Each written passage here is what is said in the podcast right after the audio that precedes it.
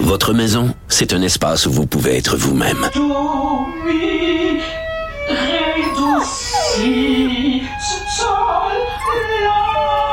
Elle mérite d'être bien protégée et vous méritez d'être bien accompagné. Trouvez la protection la mieux adaptée à votre maison avec Desjardins Assurance et obtenez une soumission en quelques clics sur desjardins.com.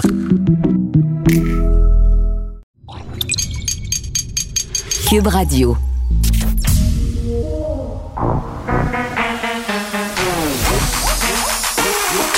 Elle a une opinion sur tous les sujets. Pour elle, toutes les questions peuvent être posées. Geneviève Peterson. Cube, Radio. Salut tout le monde, j'espère que vous allez bien. On vient de voir euh, Justin Trudeau recevoir euh, le vaccin AstraZeneca. Tout de suite après, a suivi euh, son épouse Sophie Grégoire Trudeau. Les deux ont reçu le vaccin. On a pu voir le tatouage de Justin Trudeau. Hey, pas mal badass, notre premier ministre. Il a l'air, je trouvais qu'il avait l'air d'un enfant, pas dans le mauvais sens. Il avait l'air sincèrement vraiment très, très heureux de se faire vacciner. Puis clairement, là, moi, je les vois, les photos circuler sur les médias sociaux. Vous les voyez aussi. Les gens euh, l'expression Tyra Banks, là, smiser, les, les, les gens smize au travers euh, de leur masque. Moi, j'ai très, très hâte que ça soit mon tour. Puis euh, par rapport à la question là, que je me posais hier euh, sur l'asthme, j'ai pas eu de réponse vraiment claire encore. Pour vrai, là, il y a plein de gens qui me disent que les gens qui font de l'asthme peuvent aller se faire vacciner, mais d'autres personnes me disent si tu fais pas de l'asthme de façon chronique, tu peux pas y aller. Puis c'est quoi de l'asthme chronique? J'ai pas la réponse à cette question-là encore. Si tu prends ta pompe à chaque jour, c'est de l'asthme chronique. Donc, si vous pouvez me répondre, quelqu'un de la santé, je, serais, je serais vraiment très, très contente. Je pourrais savoir si je peux aller me faire euh, euh, vacciner ou si j'ai pas le droit, si je prends la place de quelqu'un d'autre. Et ça, on s'entend qu'on veut pas ça du tout. Euh, parlons des cas quand même. c'est vendredi, il fait soleil et on a des bonnes nouvelles. On est encore au-dessus de la barre des 1000, OK? Capotez pas, là. c'est pas, on n'est pas, on n'est pas dans les chiffres autour des 500 qu'on a pu connaître récemment. 1043 quand même. Donc, c'est quand même une, une, bonne drop depuis, depuis quelques jours. 15 décès, malheureusement ça, c'est toujours absolument tragique. Là. On se rappelle à chaque fois que ce sont des gens qui ont des familles, euh, puis c'est tout le temps épouvantable de passer ça comme euh, des statistiques puis des chiffres. Je suis jamais trop, trop à l'aise de le faire, mais euh, c'est important qu'on en parle de ces décomptes-là, qu'on n'oublie pas qu'il y a des gens qui décèdent de la COVID, que c'est pas une fiction, là, c'est la réalité. les hospitalisations, ça, c'est vraiment la bonne nouvelle d'aujourd'hui. En tout cas, moi, je trouve 27 hospitalisations de moins. On a deux personnes aussi de moins aux soins intensifs. Euh, donc, puis vraiment, quand les hospitalisations commencent euh, à baisser, ben c'est bon signe. C'est bon signe. Puis on sait euh, que dans certaines régions du Québec, ça s'en venait problématique, notamment en Outaouais, où on était supposé transférer des gens en. En fait, on n'était pas supposé, on le fait. On a transféré des gens dans une autre région, dans les Laurentides, pour qu'ils puissent aller se faire soigner. Parce qu'en Outaouais, là, on est en train de bâtir un hôpital. On est moins bien équipé à ce registre-là, dans ce coin-là. Donc voilà, c'est une bonne nouvelle une petite baisse d'hospitalisation. Hier, quand même, on a vacciné 88 000 personnes environ, 88 006 pour être euh, plus précise. Donc, ça, continue, ça se poursuit euh, rondement. Et notre premier ministre qui s'est fait vacciner avec Sophie Grégoire Trudeau tantôt. Et euh, bon, point de presse quand même important aujourd'hui. Geneviève Guilbeault s'exprime en ce moment sur ces fameuses mesures d'urgence pour contrer les féminicides. Là, elle avait fait une sortie dans la foulée du 12e féminicide qu'on a, qu'on a connu récemment sur les médias sociaux pour dire que bientôt, il y allait avoir des annonces importantes qui seraient faites, qu'on allait annoncer un plan d'urgence dont elle, elle présente euh, en compagnie de la ministre de la Condition féminine, Isabelle Charret, euh, un investissement quand même assez, euh, assez costaud là, du gouvernement, je dois le dire, 222 millions de dollars. 9 millions de dollars en 5 ans là, qui sont ajoutés à la lutte contre la violence conjugale, 90 millions d'hébergements qui vont aller, 90 millions de dollars, pardon, qui vont aller aux maisons d'hébergement. Par ailleurs, on va, on va reparler des annonces euh, avec.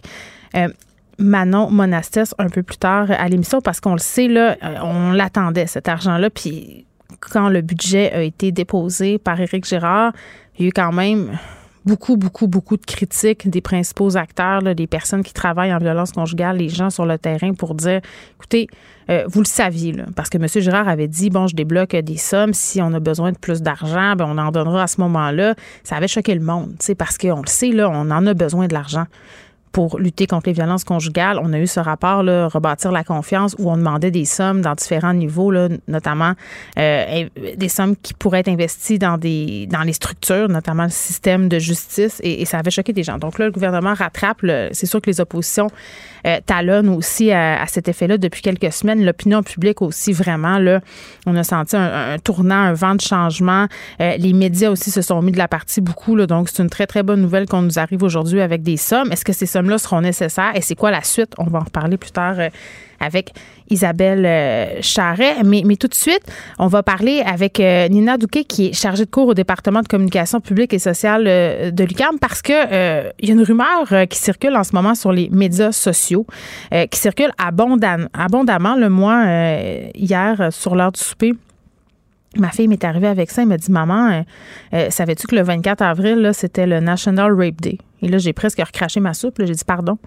Elle m'a dit, ben oui, euh, ça circule sur les médias sociaux. Ça a l'air que pendant 24 heures, là, euh, on aurait le droit de violer les femmes, euh, que ça serait légal pendant 24 heures. Puis elle dit, je pense que je, dit, je pense que je sais que c'est pas vrai, mais, mais, j'ai peur quand même. Il y a des gens qui ont peur quand même, puis je vois ça passer. Donc ça s'est vraiment répandu comme une traînée de poudre. D'ailleurs, il y a des médias qui en parlent aujourd'hui. Le Radio Can a fait un article là-dessus. donc c'est ça. On est avec Nina Douquet. Madame Douquet, bonjour. Oui, bonjour. Bon, c'est quand même euh, surprenant cette nouvelle-là, là, parce qu'on a tendance à penser comme adulte, parce que c'est tellement gros, c'est tellement tellement clair que c'est pas vrai qu'on a tendance à pas trop prendre ça au sérieux. Sauf que c'est, ces légendes urbaines-là, parce que ça en est, là, qui se répandent comme ça sur les médias sociaux, euh, ça peut aller très, très vite. Là. Pourquoi ça se répand comme ça? Puis c'est mondial? Ben, oh, avez-vous longtemps? Ben, on va prendre le temps, je pense. ben, la problématique des réseaux sociaux est vraiment complexe. Mais une chose que les, les réseaux sociaux permettent, c'est le partage rapide de nouvelles à un grand nombre de gens. Hein, qu'on n'avait pas avec les médias traditionnels, où tu sais, tu découpes euh, ton journal, puis là, tu l'amènes chez ta chez ton ami, etc. Donc, ici, là, on est en vitesse instantanée et on est tous connectés. Donc, c'est certain, de, par mm. la manière dont fonctionnent les réseaux sociaux, les nouvelles se répandent très vite. Puis en plus, les nouvelles se répandent à travers les usagers, tu sais, les gens ordinaires ce qu'on avait beaucoup moins avant. Mm. Donc, on se retrouve ici avec plusieurs facteurs qui font que euh, les nouvelles se répandent très, très vite. Puis moi, souvent, je le dis, euh, on a le pouce plus vite que la pensée. Hein? Avant, vrai. on prend pas trop le temps de lire, on prend pas trop le temps de vérifier, on prend puis très vite, on, on avec le pouce, on partage à des grands réseaux de personnes. Donc, ça prend vraiment très, très, très peu de temps pour qu'une fausse nouvelle comme celle-ci Hein, se répandre à travers la planète entière. Oui, parce que là, je veux le dire, le TikTok a émis un communiqué pour dire que euh, le vidéo dont il, euh, dont il serait question, parce que ce qui circule, c'est que c'est un groupe de jeunes hommes qui ont parti ça, que ça circule. TikTok n'aurait trouvé aucune trace de ce vidéo-là, ce qui nous prouve euh, encore plus que c'est une légende urbaine. mais l'affaire du poste, c'est tellement vrai, ce que vous dites, Madame Douquet, parce que d'autant plus quand ça touche, quand c'est quelque chose d'explosif, quand c'est quelque chose qui est susceptible de choquer ou de faire peur, on dirait que notre réflexe de vouloir le repartager va plus vite que le réflexe de justement de la raison, euh, le réflexe qui va nous amener à nous questionner sur la véracité du truc. Tout à fait, tout à fait. Puis ça, c'est, quelque chose qui est pas euh, c'est pas limité aux jeunes. Hein? C'est quand même quelque chose qui est systémique qu'on retrouve dans tous les groupes d'âge. Hein? On pourrait nommer plein d'exemples mm-hmm. euh, qui, qui qui sont pas chez les jeunes. Euh, et donc, euh, mais le, problème, c'est que ici, euh, puis j'en parlais moi aussi, j'ai une jeune fille, une jeune adolescente, c'est qu'on est on est beaucoup ici dans une menace quand même. Et donc, on est dans un tout autre ordre d'idée de rumeur. oui, on parle de viol ici, là.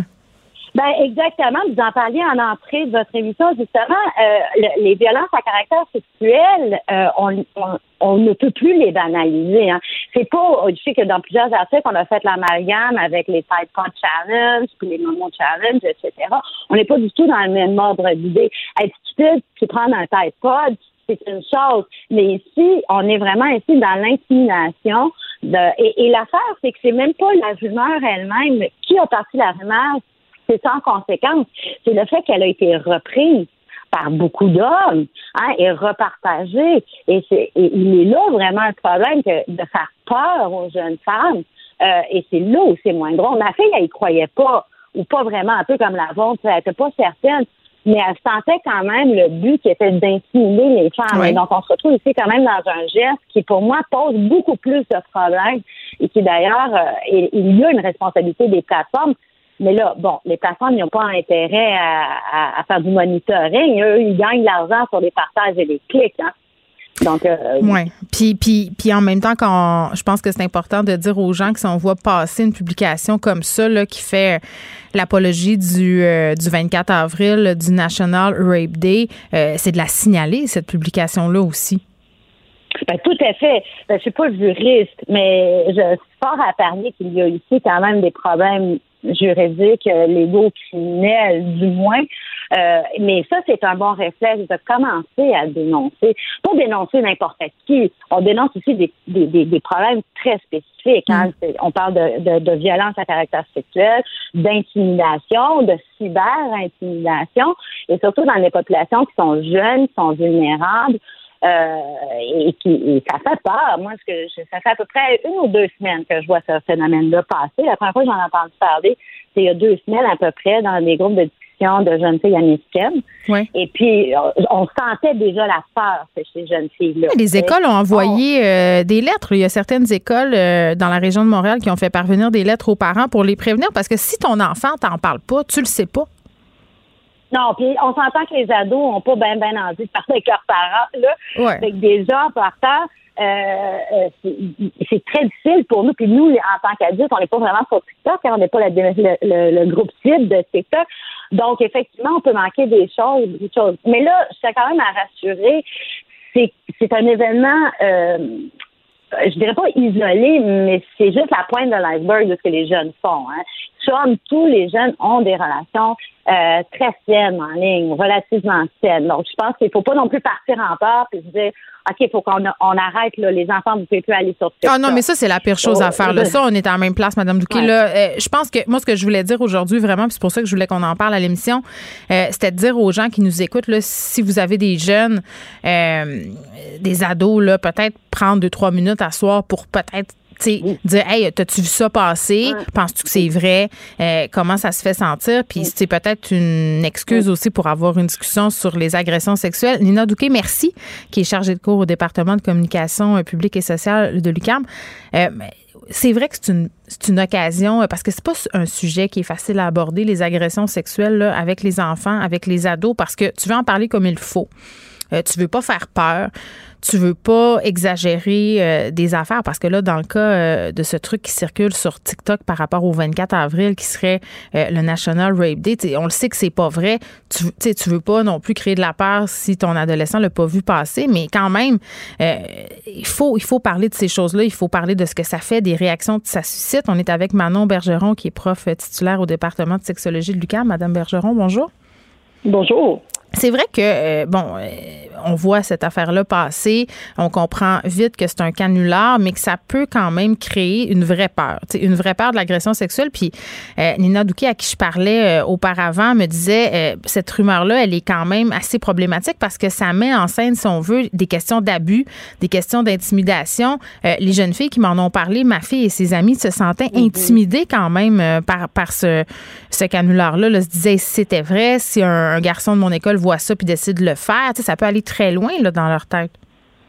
Oui, effectivement. Donc, euh, on, voit vraiment que c'est une stratégie à de peur. Donc, euh, c'est normal que ça crée la peur euh, chez les jeunes. Je pense que c'est c'est une, c'est important en fait comme parent ou comme adulte autour euh, des jeunes euh, de les questionner euh, un peu comme comme c'était proposé mhm. et de valider. Donc donc quand tu lis cet avertissement là qu'est-ce que tu en penses? Qu'est-ce que ça provoque chez toi chez tes mhm. amis? Et de valider parce que ça fait de la colère aussi de l'indignation. Il y en a qui vont très bien voir c'est une stratégie de peur envers les filles principalement hein, évidemment. Et mais ça peut évidemment créer cette peur là et je pense que euh, faut pas taire le phénomène, il faut en discuter, mais dans une perspective critique aussi au niveau des jeunes. Donc, tu sais, qu'est-ce que ça veut dire? Euh, de soulever des questions comme à qui ça sert? Donc à qui ça sert cette légende là c'est intéressant euh, ça. parce que ça c'est qui qui en bénéficie? Donc et, quel est l'impact? Quel est l'objectif souhaité par une telle stratégie de peur là, finalement? Et je pense que ça peut soulever aussi des discussions sur le double, les doubles standards, les messages qui sont envoyés encore maintenant aux filles versus aux garçons. Le mm. garçon est fort, il est capable. La fille, bon, ben, moins capable de se défendre. Euh, on lui envoie plus d'avertissements, de dire fais attention comment tu t'habilles, là, c'est fais attention, sors pas tel jour. Donc, je pense que ça peut être vraiment l'occasion de soulever des une perspective plus critique mm. sur la problématique de la violence euh, sexuelle qui est quand même un outil, encore une fois, pour maintenir euh, les femmes et les filles euh, dans la peur. Mais dites-moi, Madame Bergeron, pour vrai, là, là, on peut servir de ça comme d'un tremplin pour parler d'agression sexuelle, puis parce que moi, pour vrai, là, je, je, m'estime comme une mère vraiment ouverte. Là. Genre, je, mhm. euh, je, parle, c'est ma fille spontanément qui est venue me parler de tout ça. Je pense que c'est facile de parler avec moi. Mais, mais ce sujet-là de l'agression sexuelle, je ne sais jamais comment l'aborder avec mes enfants. Je veux pas être trop dramatique. Je veux pas dire ah, ça va peut-être t'arriver, ça arrive à un grand nombre de femmes, ça m'est arrivé. Tu sais, comment on parle de ça à nos filles, à nos gars aussi, parce qu'il faut en parler aussi à nos garçons, euh, de la bonne façon? Oui, bien en fait, euh, c'est d'y aller dans une perspective aussi globale. On parle d'éducation à la sexualité. À un moment donné, vient aussi euh, les agressions euh, sexuelles. Puis c'est important de rappeler aux parents que vous demeurez, en fait, la principale source d'influence et le modèle le plus important là, pour vos ados. même si vous êtes mal à l'aise, c'est important de, de l'aborder. On l'aborde mais en, avec, euh, dans le fond, les faits, hein, surtout avec les faits, non pas les mythes qu'on entend encore. Donc, mm. euh, euh, tu sais, qu'est-ce que c'est de rappeler là, quand même ben, que ça existe, en fait, mais c'est pas le scénario qu'on qu'on voit là ou qui est qui, qui est véhiculé dans ce, ce, ce phénomène-là qu'on voit aujourd'hui. Donc, c'est majoritairement par des personnes qu'on connaît, donc ça arrive dans différentes situations. donc, aussi, de, de, je pense de rappeler que euh, qui est responsable des, euh, des agressions? Moi, je pense que il y a beaucoup, beaucoup, les jeunes en entendent parler, il y a beaucoup de, de messages encore qui sont envoyés comme quoi mais ben, c'est la faute des personnes victimes et non des personnes qui agressent. Savez-vous ce qui me surprend? Savez-vous ce qui me surprend, Madame Bergeron? C'est, je remarque souvent que même chez mes ados, le message est internalisé, c'est-à-dire que quand on leur en parle, je me rends compte que ces billets-là, elles les ont déjà. C'est terrible. Oui, ben absolument. Absolument, et c'est pour ça qu'il faut le décortiquer et, vraiment de, de, parce qu'on le voit, on le voit dans les, on a juste à regarder euh, ce qui s'est passé dans les derniers mois concernant les dénonciations ou les euh, euh, les cas judiciarisés. En fait, on remet en question le question le consentement, est-ce que la personne, dans le fond, aurait fait quelque chose pour provoquer? Est-ce qu'elle l'a suivi chez eux? Elle est allée, euh, elle avait bu de l'alcool. Donc, il y a vraiment tellement de messages encore qui sont véhiculés mm. par les médias. Euh, par les cas qu'on voit médiatisés. Et donc, c'est vraiment important de décortiquer ça pour rappeler que toujours la seule personne qui est responsable, c'est la personne qui hmm. commet les gestes. Tellement vrai. Manon Bergeron, merci, qui est prof titulaire au département de sexologie de l'UCAM. Euh, on se parlait évidemment de cette rumeur euh, euh, qui circule abondamment sur TikTok, mais aussi sur Instagram, paraît-il, concernant le 24 avril, qui serait le National Rape Day. Évidemment, je le répète, c'est pas vrai. c'est une fake news, mais il y a des jeunes qui ont vraiment peur pour vrai. Donc peut-être ce soir s'assurer avec les vôtres qui ont, si on qui ont, si on vu passer ça, est-ce que ça leur a fait, si on peur, euh, juste pour remettre les pendules à l'air, parce que des fois, ils sont enfermés dans le sous-sol. Nos ados ne nous parlent pas tant.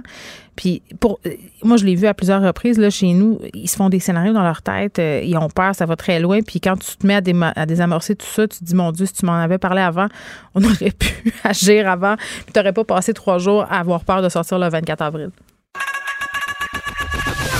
Geneviève Peterson. Une animatrice pas comme les autres. Cube Radio. On est avec Nicole Gibault. Salut, Nicole. Bonjour Geneviève. Bon, annonce quand même majeure, le gouvernement Legault qui octroie 223 millions de dollars sur cinq ans pour s'attaquer à la violence conjugale. Euh, l'annonce lieu en ce moment, c'est Isabelle Charret, la ministre de la Condition féminine, qui s'exprime. On aura par ailleurs Manon Monastès un peu plus tard à l'émission, c'est la directrice euh, de la Fédération des maisons d'hébergement du Québec, parce que cet argent-là, Nicole, il était attendu, il était attendu depuis longtemps. Oui, et, et, et c'est très, c'est excellent, bravo. Euh, ça arrive, mm, par contre, euh, après 10 féminicides. Euh, pas 12, on, est rendu à 12. Ah bon. Alors, c'est pas parce qu'on a, euh, oui, c'est vrai, on a ajouté deux, tout à fait exact. Euh, mais c'est pas parce qu'on a, on aurait nécessairement pu les éviter. Là, c'est pas ça qu'on veut dire. Mm-hmm. Mais il est plus que temps. Alors, euh, je suis bien contente de voir cette annonce-là. Puis je vois qu'il y a plusieurs langues qui se délient. On a eu Laurent Jalbert hier. Ah Euh, on a eu, ah, c'est tellement touchant. On a aujourd'hui. Annie Villeneuve. Oui, c'est ça, je l'ai vu aussi passer. Puis ça, c'est intéressant. Euh, pas qu'il y ait des victimes de violences conjugales, on s'entend. C'est pas ça qui est intéressant. Ce qui est intéressant, c'est de voir que les femmes se lèvent, que les femmes parlent. Un peu comme, moi, je compare ça au mouvement MeToo en ce moment, là. Qu'est-ce qu'on vit par rapport à la violence conjugale? Et moi, je salue, je le répète, bravo Annie Villeneuve, bravo Laurent Jalbert, c'est des figures connus. Euh, puis on a toute une grande sympathie. Puis on est content de voir qu'ils vont très, très bien. Donc, il y a une conséquence, c'est qu'ils s'en sont sortis. Ils ont expliqué comment euh, on voit des pistes de solutions. Euh, il faut se prendre en main, etc. C'est vraiment touchant et bravo de leur geste pas que je souhaite qu'il y en ait d'autres, c'est pas ça que je veux dire, mais s'il y en a d'autres, euh, comme tu dis, le mouvement MeToo avait fait circuler euh, plusieurs, tu sais, il y a plusieurs personnes qui, qui s'étaient levées, alors on ne sait jamais, mm. Mais c'est malheureux de l'apprendre, mais quand même, euh, on est avec eux 350 là, on comprend très bien là, ce qu'ils ont passé. Alors, l'argent est bienvenu, le support est bienvenu, la dénonciation est bienvenue, la, la, société, tu sais, le filet de, de, de sécurité de la société société. Mm. Alors, tous ces gestes-là, euh, appuyés dessous du gouvernement, vont, vont aider énormément. Ben, puis tantôt, j'ai bien envie là, de demander à Manon Monastès ces sommes-là, comment justement on pense que ça va aider à prévenir les féminicides? Parce que c'est ça le nerf de la guerre en ce moment. Là, faut, faut, oui, il faut prévenir les violences conjugales, il faut que les femmes aient des places en maison d'hébergement, il faut faire des investissements euh, structurants, là, par, euh, par exemple dans le système de justice pour la réforme du système de justice par rapport aux victimes. Mais concrètement, là, cet argent-là, il va aller où? tu assez? Ils vont en avoir des ressources? Parce qu'on le sait. Mais je pense que Geneviève, il faut commencer. Puis partout là, on entend ceci. Et j'étais, j'ai siégé dans ce domaine-là. Et c'est vraiment, il faut partir de loin. Il faut commencer. C'est pas nécessairement quand c'est après une sentence ou pendant un verdict ou au procès. C'est pas là du tout. Ils ont besoin d'accompagnement. Ces gens-là, peut-être des fois, ça va prendre deux, trois ans avant qu'ils dénoncent officiellement. Puis ils sont même pas obligés d'aller dénoncer. Mm. Tout ce qu'on veut, c'est sauver des vies, les accompagner du début.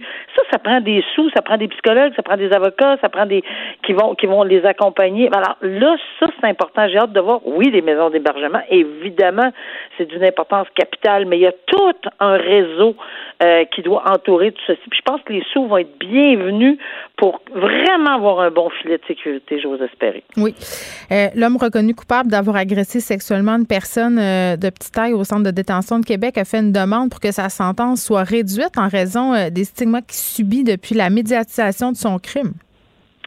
Mais c'est c'est presque inconcevable de lire ça. Je me suis dit, ben non, mais c'est, je vais relire une deuxième fois. Là. Non, mais attends, inconcevable, mais on voit ça de plus en plus. C'est pas toi. Puis moi, on parlait la semaine passée là, euh, d'une personne qui disait, euh, oui, c'est, l'homme qui a été reconnu coupable d'avoir tué son père, puis qui disait que sa peine était trop grave, c'était trop, c'était trop. Eh oui, mais euh, j'ai, peut-être que, regarde, ça, ça, ça, je suis peut-être vieux jeu. On est peut-être des vieilles matantes, Nicole. ben, ça peut être, là, mais tu sais, ça n'a. Parce que n'importe qui, même plus jeune, ça se peut même pas qu'on réfléchisse en disant, ben là, il, se sent stigmatisé parce qu'il fait subir des agressions sexuelles à une personne de petite taille dans un centre de détention. Puis là, malmenés, pas à peu près, au point où ce sont puis, des détenus, puis normalement, qui l'ont dénoncé, puis mhm. normalement, c'est l'omerta, là, en prison, là. On n'est pas des snitch, on entend ce mot-là souvent. C'est pas des snitch, là, c'est qu'il y avait une personne qui se faisait malmener, pas à peu près, là, euh, et, et c'était absolument terrible. Mais là, parce que euh, parce qu'on a médiatisé, parce qu'on a sorti cette nouvelle-là, parce que, etc. Moi, je, je donne même pas de détails ce qu'il a fait à cette personne de petite taille-là, parce que c'est absolument dégueulasse. Mais là, parce que euh, tout ça est sorti, ben là, il, il se fait harceler, il se fait, il se fait battre, il se fait. Mais c'est parce que assume là, t'as d'abord toi à te mettre en. Puis je pense pas qu'on ouvre des je vais prendre une expression plate, là. Je pense mm. pas qu'on ouvre la cage, puis qu'on dit aux détenus, allez le battre, ce monsieur-là, Jonathan. Non, mais attends, là, euh, il a raconté cette fête bouillantée. Euh, cette fête battre par trois co-détenus. Euh, il dit qu'il a été envoyé au trou et en protection. C'est le genre de. Tu sais, les sentences, pas juste les juges qui les donnent. Hein. Euh, je l'ai entendu combien de fois. Oui, mais sauf que les prisons. Euh, ouais, mais les prisons devraient offrir un environnement sécuritaire à tous les ben, prisonniers, peu importe la gravité des crimes qu'ils ont commis. Normalement, ils le font. Mais qu'est-ce qui est arrivé dans ce cas-là? On ne sait pas. Est-ce que hmm. euh, c'est de l'aveuglement volontaire? J'ose espérer que non. Mais normalement, et moi, je me faisais réclamer souvent de, de, de, faire une demande au centre de détention. Voulez-vous faire ci? Voulez-vous le mettre en protection? Moi, moi hmm. j'avais pas d'ordonnance à donner, mais j'avais un vœu pieux. Est-ce que vous pouvez faire attention, etc. Mais c'est sûr qu'on n'encourage pas ça, puis on dit pas qu'il méritait ça. Mais c'est parce que là, euh, oui, mais attends un peu, là. On dit quand même qu'il faisait régner la terreur euh, dans les ailes de la prison. Ça n'a pas l'air trop d'un enfant de cœur, là. Non. Euh, c'est un peu effronté, disons ça comme ça, là. Bon, ben, mettons que c'est ça le mot. Et puis, moi, je, je. Faire réduire une sentence pour ça, non. Demander de la protection, ça, c'est pas un remède, de réduction de sentence, là. Mais une, une peut-être une une protection meilleure, oui, sûrement que le, tribunal va. Moi, je l'aurais fait, en tout cas, comme lui, j'aurais dit, garde, on va prendre les grands moyens, on va essayer de s'assurer, mais non.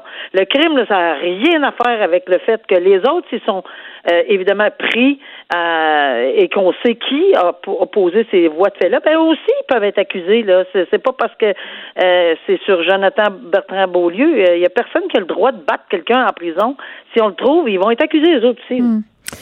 Euh, verdict tombé euh, hier après plusieurs semaines de procédure euh, judiciaire pour deux agresseurs d'une octogénaire de Tadoussac. C'est un crime qui s'est passé sur la côte nord à l'automne 2017. La victime avait été attaquée de façon très, très sauvage. Elle vit maintenant dans un CHSLD et elle a des séquelles de cette agression-là qui était en fait un cambriolage. Là. Ben, tu sais, c'est les personnes plus âgées, c'est certain qu'ils sont vulnérables, extrêmement vulnérables.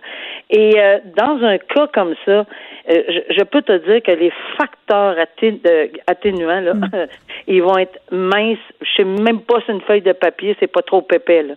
C'est vraiment, vraiment des facteurs des plus aggravants. Et de pour ceux et celles qui ne le savent pas, une introduction par effraction dans un domicile, c'est punissable à vie, par une sentence à vie. Tout le monde, moi je me souviens que les gens arrivaient et disaient, oui, on est rentré chez quelqu'un, euh, oui, mais la sentence c'est à vie. Est-ce que vous avez besoin d'un avocat? Je pense qu'on réalisait pas euh, comment c'était important ce genre de, tu sais, entrer chez quelqu'un. Là ici, on entre chez quelqu'un, on bat cet octogénaire, on, on l'agresse, euh, vraiment, elle a des séquelles. C'est vraiment désolant. Et ils font face à neuf chefs d'accusation. Euh, quand on a dit là, introduction par infraction, vol qualifié, voie de fait, séquestration. Oui, ils venaient voler des bijoux. Ils voulaient voler des bijoux, etc. Et là, évidemment, euh, on sait très bien qu'ils s'exposent, ben, en tout cas, c'est, c'est, c'est très clair qu'ils s'exposent à une très longue sentence.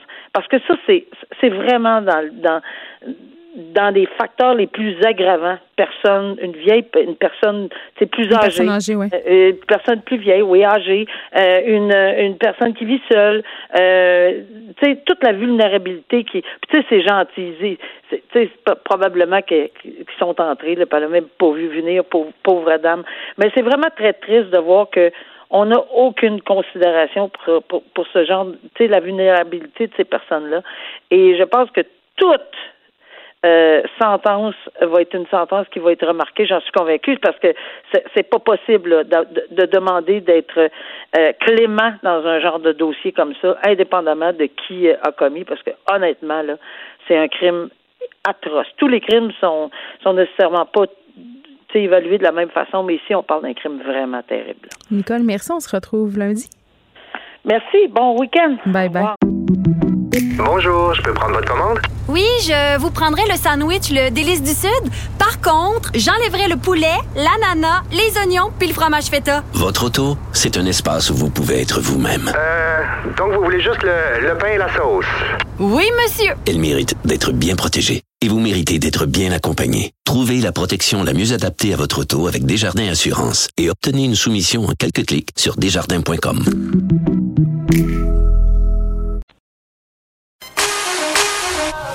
Pour elle, une question sans réponse n'est pas une réponse. Geneviève Peterson.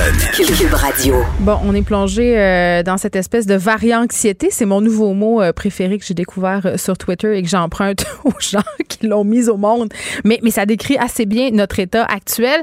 Et un des variants qui nous fait vraiment peur, c'est le variant indien. On en a parlé depuis quelques jours abondamment là, parce qu'on a trouvé un cas de ce variant-là au Québec. Mais il faut pas oublier ce que M. Barbeau, là, le, virologue à qui on a parlé, nous a dit on en a trouvé un cas, mais ça veut dire qu'il y en a d'autres. Il ne faut pas paniquer avec tout ça parce que c'était vraiment ça la réaction. Puis on s'est tout de suite jeté un peu comme des hyènes sur Justin Trudeau en disant Hey, pourquoi il ferme pas les frontières? Il est en train de faire comme la dernière fois? Puis là, on a mis de la pression, on a mis de la pression. On se rappelle de cette belle une du journal de Montréal. Pas notre meilleur, comme on dit. Euh, mais voilà, euh, hier, on a pris la décision de les fermer, ces frontières-là, 30 jours euh, pour les vols internationaux en provenance de l'Inde et du Pakistan.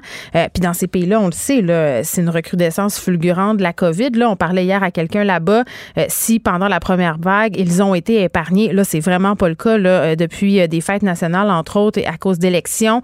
En Inde, là, c'est pas mal le bordel. les hôpitaux sont débordés, on manque d'oxygène.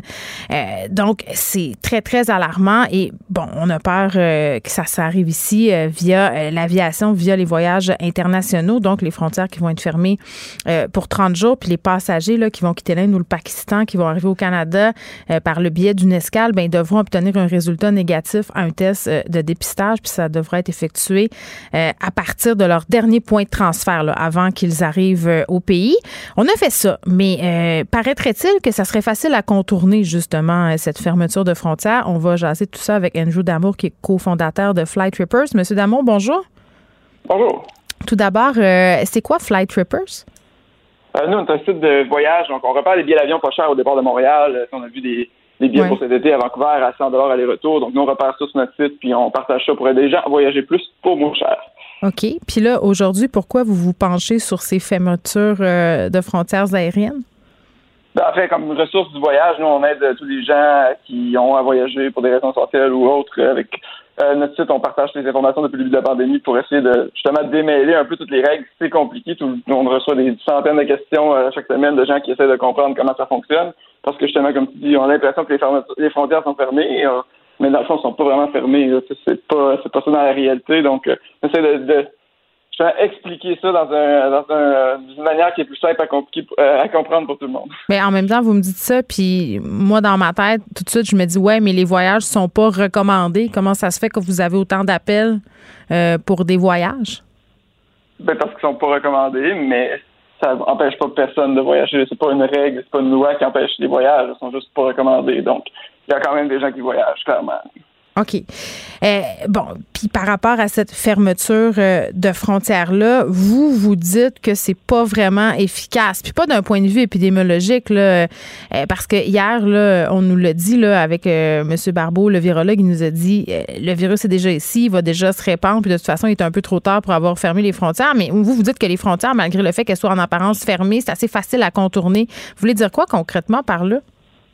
En fait, c'est que la règle, là, on a tout le monde dit ah, les vols sont bannis vers l'Inde, parfait, mais dans les faits, interdire les vols, ça change rien aux règles d'entrée du Canada. C'est-à-dire que ceux qui, avaient le droit d'entrer au Canada hier, qui sont en Inde ou au Pakistan en ce moment, ils ont encore le droit d'entrer au Canada aujourd'hui, exactement comme avant. C'est oui, c'est qu'on les empêche pas de revenir au pays, là, parce que vous vous rappelez, pendant la première vague, Justin Trudeau avait dit si vous partez, euh, peut-être que vous ne pourrez pas revenir.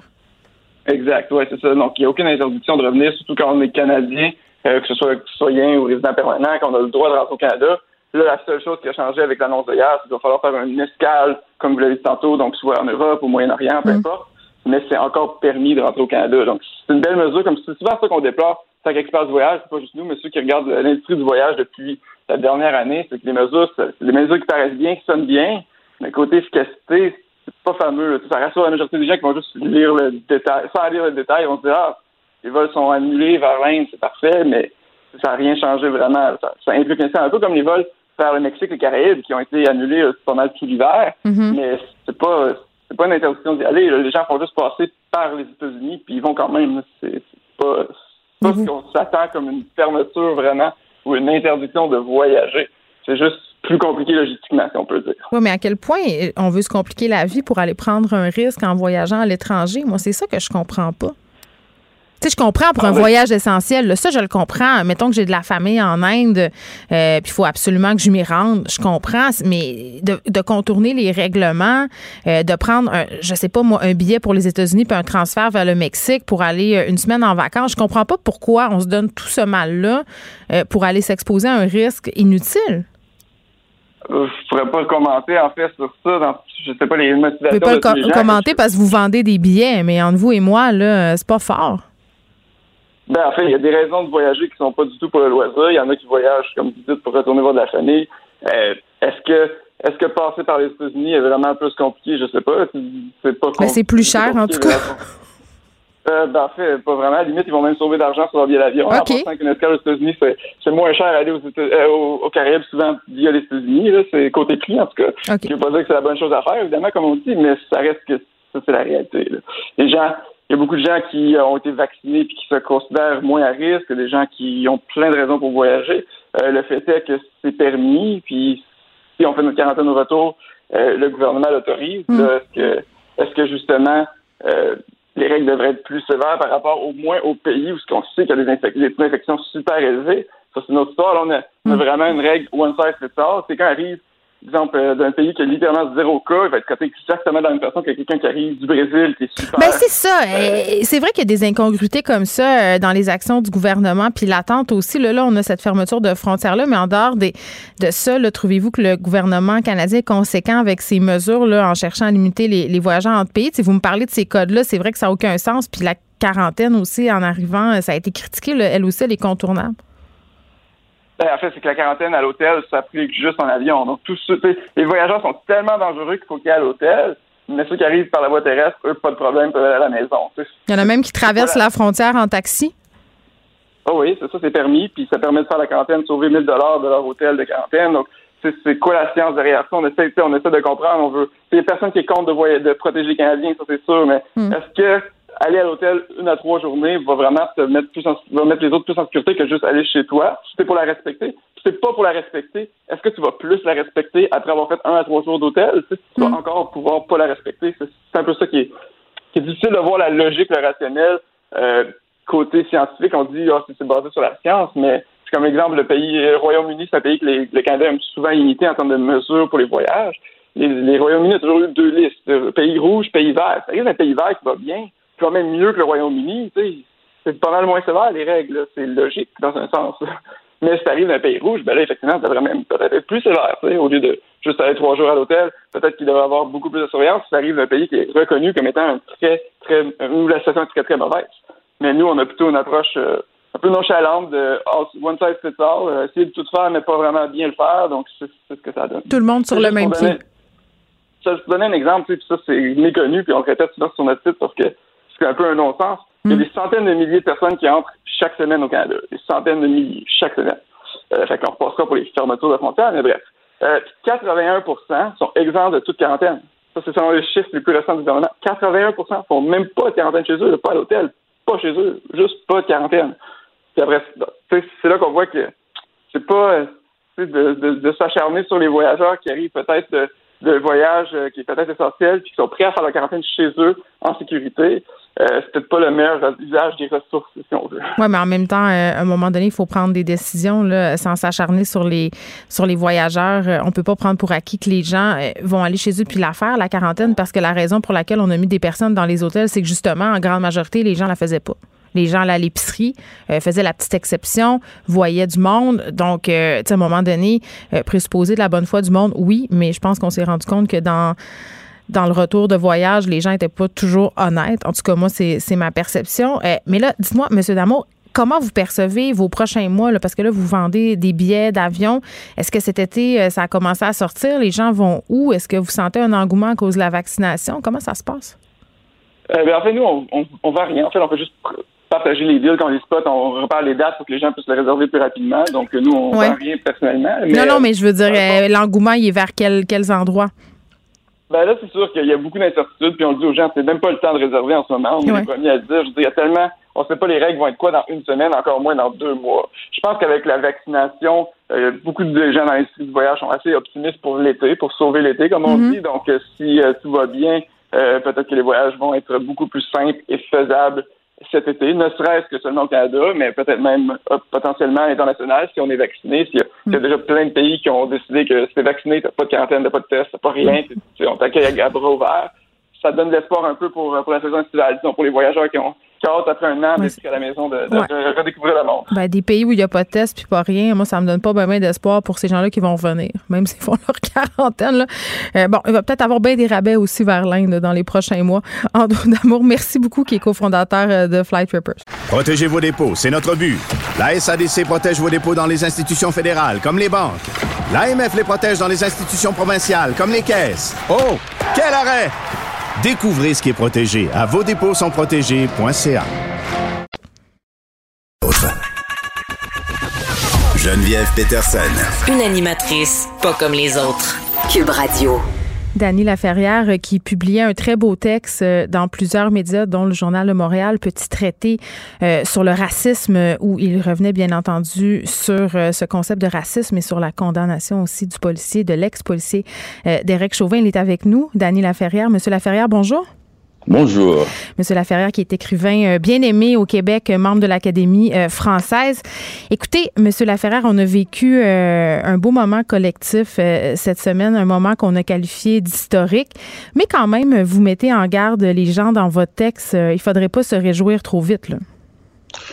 Oui, parce que c'est une histoire très longue, l'histoire de l'Amérique blanche mm-hmm. avec l'Amérique noire. C'est une histoire qui remonte à l'esclavage c'est un long fil euh, rouge et sanglant. Donc, euh, c'est pas la première fois qu'il y a de petites victoires et suivies des fois de, de dépression et, des remontées. Et donc, il faut pas et tout de suite parler de moments historiques. Les moments historiques, nous ne savons jamais comment mhm. euh, elles se font. Et c'est une accumulation généralement de choses graves et terribles, puissantes, hein, qui devraient à chaque fois devenir une marque et qui ne le deviennent pas, et brusquement un petit détail de la vie quotidienne et fait en sorte euh, que la goutte qui, fait déborder le vase et devient un moment historique, comme on se rappelle cette affaire de Rosa Parks et cette femme noire qui avait refusé simplement et de se mettre debout en présence d'un blanc dans un autobus parce qu'elle était fatiguée et qu'elle avait un dossier judiciaire vierge. Et, tout ça a pris feu et a parti le grand mouvement des lois civiques aux États-Unis. Oui, puis on a eu euh, bon euh, cette mort malheureuse de George Floyd qui a été, euh, je pense, une, une prise de conscience pour bien des gens, mais c'est pas c'est pas la fin de quelque chose en soi parce qu'on a eu quand même cette semaine dans la foulée de la culpabilité de cet ex-policier la mort d'une jeune adolescente aux mains des policiers aux États-Unis. Là, c'est encore arrivé. C'est encore arrivé. Et puis, moi, ce qui m'a un peu gêné, je l'ai dit dans ce texte, oui c'est le fait qu'un policier, c'est-à-dire un fonctionnaire euh, de, l'État, un simple fonctionnaire, hmm. et soit sa condamnation parce qu'on l'a vu à la télévision en train d'éclangrer, d'étouffer quelqu'un jusqu'à ce que mort s'en suive, et que pour cela, le fait qu'il soit condamné pour cet acte, pour homicide involontaire, et en plus, et que, ce, que ça devienne un moment historique, une victoire incroyable. Donc, un policier aux États-Unis, un policier blanc, quand il s'agit mm. d'une affaire avec un noir, devient un personnage carrément de, droit divin. Et, vous avez écrit, euh, en parlant de ce meurtre involontaire, que vous ne voyiez pas où il était involontaire.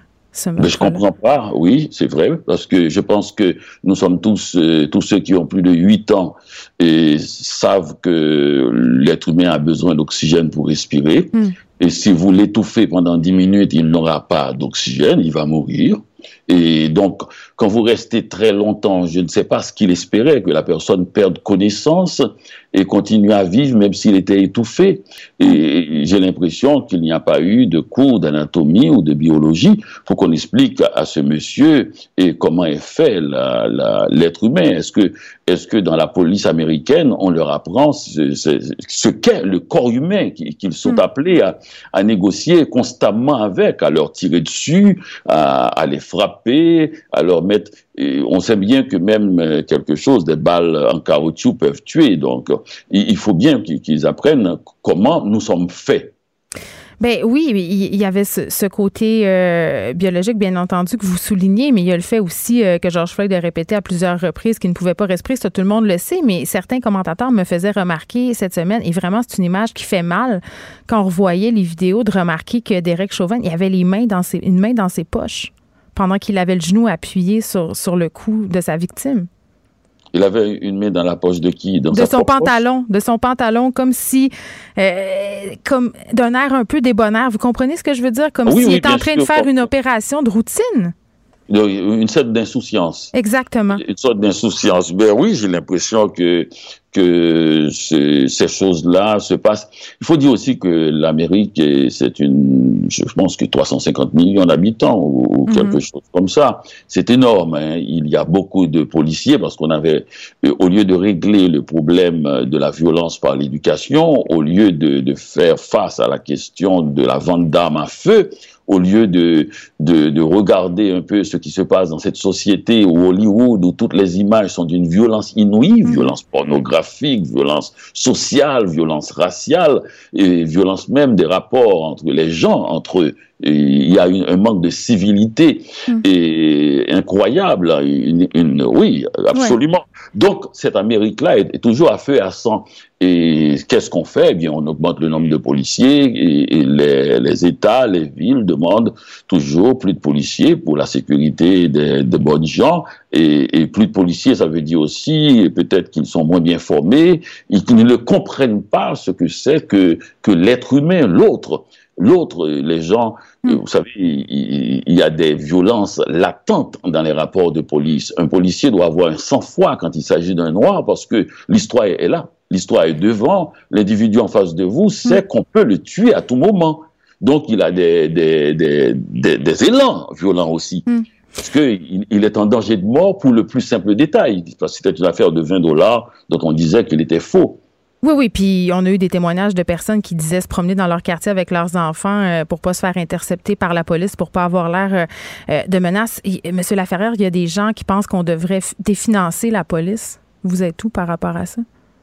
Ah non, non, moi je, n'ai pas d'opinion sur la question euh, quotidienne, et quotidienne euh, de, la vie aux États-Unis. Je, mm. euh, je, commence à comprendre qu'il faut quand même prendre une distance par rapport aux choses. Je, ne donne pas d'avis comme ça tout le temps. Je comprends. Les États-Unis peuvent régler leur affaire. Mais le malaise que les communautés noires ont avec la police ne va pas s'estomper euh, comme par magie là, des suites de l'issue euh, de ce procès d'Éric Chauvin. Il y a des ponts à rebâtir. Comment on fait? Puis est-ce que la littérature peut faire partie de la solution? Euh, ce que je sais, c'est que le malaise, il est avec la police parce que les policiers sont dans les rues. Eux aussi hmm. sont exposés à une situation latente de violence.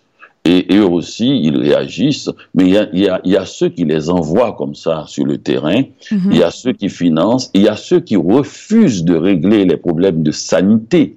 C'est-à-dire que quand les gens vivent dans des trous à rats et qu'ils sortent pour pouvoir respirer dehors, et que leur vie quotidienne se passe dans les rues, hmm. parce qu'ils n'ont pas d'endroit où habiter, la rue devient, la rue c'est une mère nourricière, c'est-à-dire c'est là qu'ils doivent manger, c'est là qu'ils doivent vivre, hmm. et se promener, chaparder même, et, et, donc c'est là qu'ils règlent même les problèmes, les rapports même entre hommes et femmes, les discussions, c'est là qu'ils... Donc la rue a, a, a, une place prépondérante dans la société. Si on bâtissait des, des, des maisons plus décentes, et si on faisait des aires de jeu, et si on diversifiait la vie quotidienne des gens, leur, donnait, leur donnant la possibilité, par exemple, aux femmes qui sont complètement débordées, hmm. et débordées, qui a plus de, de, de garderie. Vous savez, la vie quotidienne, c'est pas, il faut pas voir la violence dans le rapport de l'individu avec la police, les policiers sont amenés à, régler la, société, à mettre de l'ordre, mais ils peuvent pas faire ce qui n'a pas été fait. Mais c'est ça, il y a une discussion qu'il faut avoir à un autre niveau, euh, socialement, tout le monde ensemble sur le racisme notamment. Puis j'ai l'impression qu'en ce moment, euh, la discussion est un peu impossible. Il y a des tensions, il y a un débat sur le racisme systémique au Québec. Euh, c'est difficile de parler de ces questions-là. Oui, c'est vrai que vous avez posé la bonne question. Est-ce que la littérature peut, peut faire quelque oui, chose. Pour nous aider à se parler, tu sais. Oui, oui, la littérature euh, peut faire quelque chose. D'abord, la littérature moi-même m'apaise. Quand j'ai des problèmes, parce que tout le monde a des problèmes, et nous vivons dans une société heurtée. Tout le monde a des problèmes d'abord familiales, hein, parce que nous ne savons pas ce que font, nous avons de grandes familles, hein. nous ne savons mm. pas s'ils ont la Covid. Et, ça commence à s'attrape et qui sont partout et tout le monde nous, marchons sur un cimetière il ne faut pas oublier cette question dans la violence qui règne dans la mm. société. La question, non seulement la question du, du nombre effarant de morts qu'il y a dans cette société, nous sommes en train de circuler sur un cimetière. Ça me rappelle du temps où j'étais euh, pendant le tremblement de terre de Port-au-Prince et qu'il y avait 300 000 morts et qu'on circulait dans la ville et que les mm. morts étaient dans les rues. Et donc, nous marchons dans un cimetière et nous avons l'énorme frustration des gens qui sont quand même des êtres humains. Ils peuvent pas passer leur vie avec des masques euh, sous leur visage. On n'arrive pas à respirer. La question de la respiration, elle, elle est pour tout le monde. Elle n'est pas de l'ordre de Georges Fior mm. quand on porte un masque, mais le masque, c'est désagréable. Mm. Il faut le dire, il faut le porter, mais il est désagréable dans le sens que ça crée une tension et, et énorme. Je crois que la littérature, c'est ce que je fais quand j'écris et je me, je me calme moi-même. Quand j'ai eu quelque chose qui m'agresse, quand j'ai quelque chose, je viens d'apprendre une mauvaise nouvelle, mettons, venant d'Haïti. Vous savez, Haïti est à feu et à sang en ce moment. Donc, moi, je suis occupé avec Haïti. Je suis occupé avec et, les États-Unis. Je suis occupé avec Haïti. Des endroits où il y a des violences énormes, a des situations mm. extrêmement graves de tension. Chaque jour, j'apprends des nouvelles que des amis à moi sont dans des, dans des contextes et difficile, des parents même. Et donc, je dois gérer tout ça mm. puisque je suis un peu plus en liberté qu'eux. donc, je passe mon temps au téléphone, je passe mon temps à faire des, des, des, à parler de cela. J'ai l'impression qu'on détourne le regard aussi, qu'il y a une certaine hypocrisie. Vous parliez de masque tantôt, M. Laferrière. Vous avez un peu abordé la question, euh, pas de l'hypocrisie, mais peut-être du politiquement correct. Là, vous écrivez euh, euh, dans votre traité qu'on discute abondamment de racisme dans les salons, dans les cafés, dans les cocktails, avec un verre de vin, alors qu'on fait semblant de ne pas voir le racisme qui est à côté de nous, finalement. Vous savez, le problème de, de qui on, on, on aime parler d'idéologie, c'est très vague, c'est très vaste. C'est important quand même de discuter, de savoir d'où ça vient. Hmm. On aime parler du racisme, comme on aime parler du sexisme, mais on voit pas le sexiste qui est, qui est pas loin. On est au courant, on sait bien ce que un tel fait, mais, mais on ne le pointe pas du doigt. On, on, on, voit, on voit pas le raciste qui est à côté de nous à trois pas et qui parle, qui nous donne d'eau, qui parle calmement et, et, qu'on sait qui, comment il agit à l'endroit où il travaille, dans sa société, dans sa vie quotidienne, et comment il traite les gens. Et donc, on fait semblant que l'individu, qui est le, finalement la finalité de toute, de toute action et de toute idéologie, on, on fait l'impasse sur cet individu-là. Et, et pour parler, pour discuter du sujet en général. Et l'autre point de vue aussi, c'est que on, on accuse de racisme des gens qui ne le sont pas de racistes, des gens qui ne le sont pas. C'est-à-dire que, comme on accuse souvent de sexistes, des gens qui le sont beaucoup moins qu'on le croit, qui sont souvent nos partenaires, et parce que il, fait la vaisselle, mais il descend pas la poubelle assez vite, et il est un sexiste et il ne collabore pas. Alors que nous savons très bien qu'il y en a les vrais violents. Et, la personne qui vit avec nous, bon, euh, s'il n'y avait pas la question du sexisme, on, aurait des petits heures, c'est normal, c'est comme ça, c'est la vie quotidienne, il est fait de frottements, de grincements, mais, mais maintenant on a, on a un vocabulaire, on a une violence de langage qui monte à l'extrême pour, pour n'importe quoi. Vous, on a est-ce, que... des gens qui, qui, qui, disent quelque chose de rien du tout. Eh bien, il faut, il faut remettre les choses à leur place, il faut rendre les choses de façon modérée, pour, afin de déterminer le vrai raciste hmm. qu'on n'arrive pas à rencontrer parce que il veut même pas nous rencontrer. Ça ne les intéresse pas. Le vrai sexiste, je peux, euh, on sait très bien où ils habitent, on sait très bien comment ils se conduisent, mais ils n'en ont vraiment, ça, ça, ne les intéresse pas. Les discours sur le sexisme, ils, frappent les femmes et puis ça va. Et, l'autre, eh bien, ils écrasent des noirs, ça va. et ça va. La vie est très simple pour eux. Et, nous, on a peur d'eux parce que leur, leur comportement est tellement simple, tellement direct, presque sain. C'est-à-dire qu'ils détestent les noirs, ils les frappent. Ils détestent les femmes, ils les frappent. Qu'on a peur parce qu'on vient avec des discours de salon, hmm. on a peur de se faire frapper, on, a peur de rencontrer le vrai monstre. Hmm. Oui, puis ce sont des mots euh, très chargés, peut-être qu'on utilise euh, dans le quotidien, puis qui fait, qui, qui, qui fait que ces mots-là perdent du sens à un certain moment aussi. Oui, ça perd du sens parce que parce que ce- le vrai sens n'est pas employé. Le vrai sens, c'est pas prendre plaisir à, à essayer d'écraser l'autre, de, de faire peur à l'autre, de l'intimider. Le vrai sens, et c'est de trouver la personne qui crée un inconfort puissant dans la société, puisque quelqu'un qui fait quelque chose de dramatique à quelqu'un que l'on connaît et que, l'on aime, et, ou, ou même que l'on ne connaît pas, ou même que l'on n'aime pas, mais qui ne devrait pas, pas être une victime dans ce cas-là, eh bien, ça crée un inconfort social, ça crée une sorte de vibration tout autour, et, et qui fait que l'on vit mal. On, on rentre chez soi, on, on est, on est blessé, on, on se sent démuni. On aimerait qu'il y ait des règles plus précises pour pouvoir nous, nous empêcher d'assister à de pareilles, à de pareilles situations. Mais pour cela aussi, il faut que nous nous calmons nous-mêmes. Et, et je crois qu'écrire aide. Si, je ne parle pas d'écrivain même. Je parle que si jamais, si l'on pouvait dans ces moments difficiles rentrer chez soi quand il s'est passé quelque chose, noter dans son journal, prendre une distance, se faire calmer par la grammaire et se faire rassurer par le vocabulaire, qu'on arrive à trouver le mot juste pour dire, pour placer, pour dire notre sentiment, pour dire ce qui se- vient de se passer, on pourrait arriver à équilibrer les choses. J'en À connais, connais quelques-uns que la grammaire rassure pas. mais vrai. Oui, mais elle, elle, intimide. Oui, mais c'est vrai. Quand on, finit par, par, par la comprendre, Oui. et, et de toute façon, la grammaire, vous savez comment, comment, comment il faut faire, c'est très simple. Il, il faut éviter les situations difficiles. C'est vrai. Par des détours. Comme quand avec- on parle de racisme parfois. Voilà, c'est vrai, c'est vrai. Vous avez écrit euh, dans votre traité euh, sur le racisme euh, que le raciste, c'est celui qui dit à n'importe quel noir en Amérique du Nord, qu'il soit médecin, ministre ou ouvrier, t'es rien, c'est moi qui t'ai fait et je peux te retourner d'où tu viens en claquant les doigts.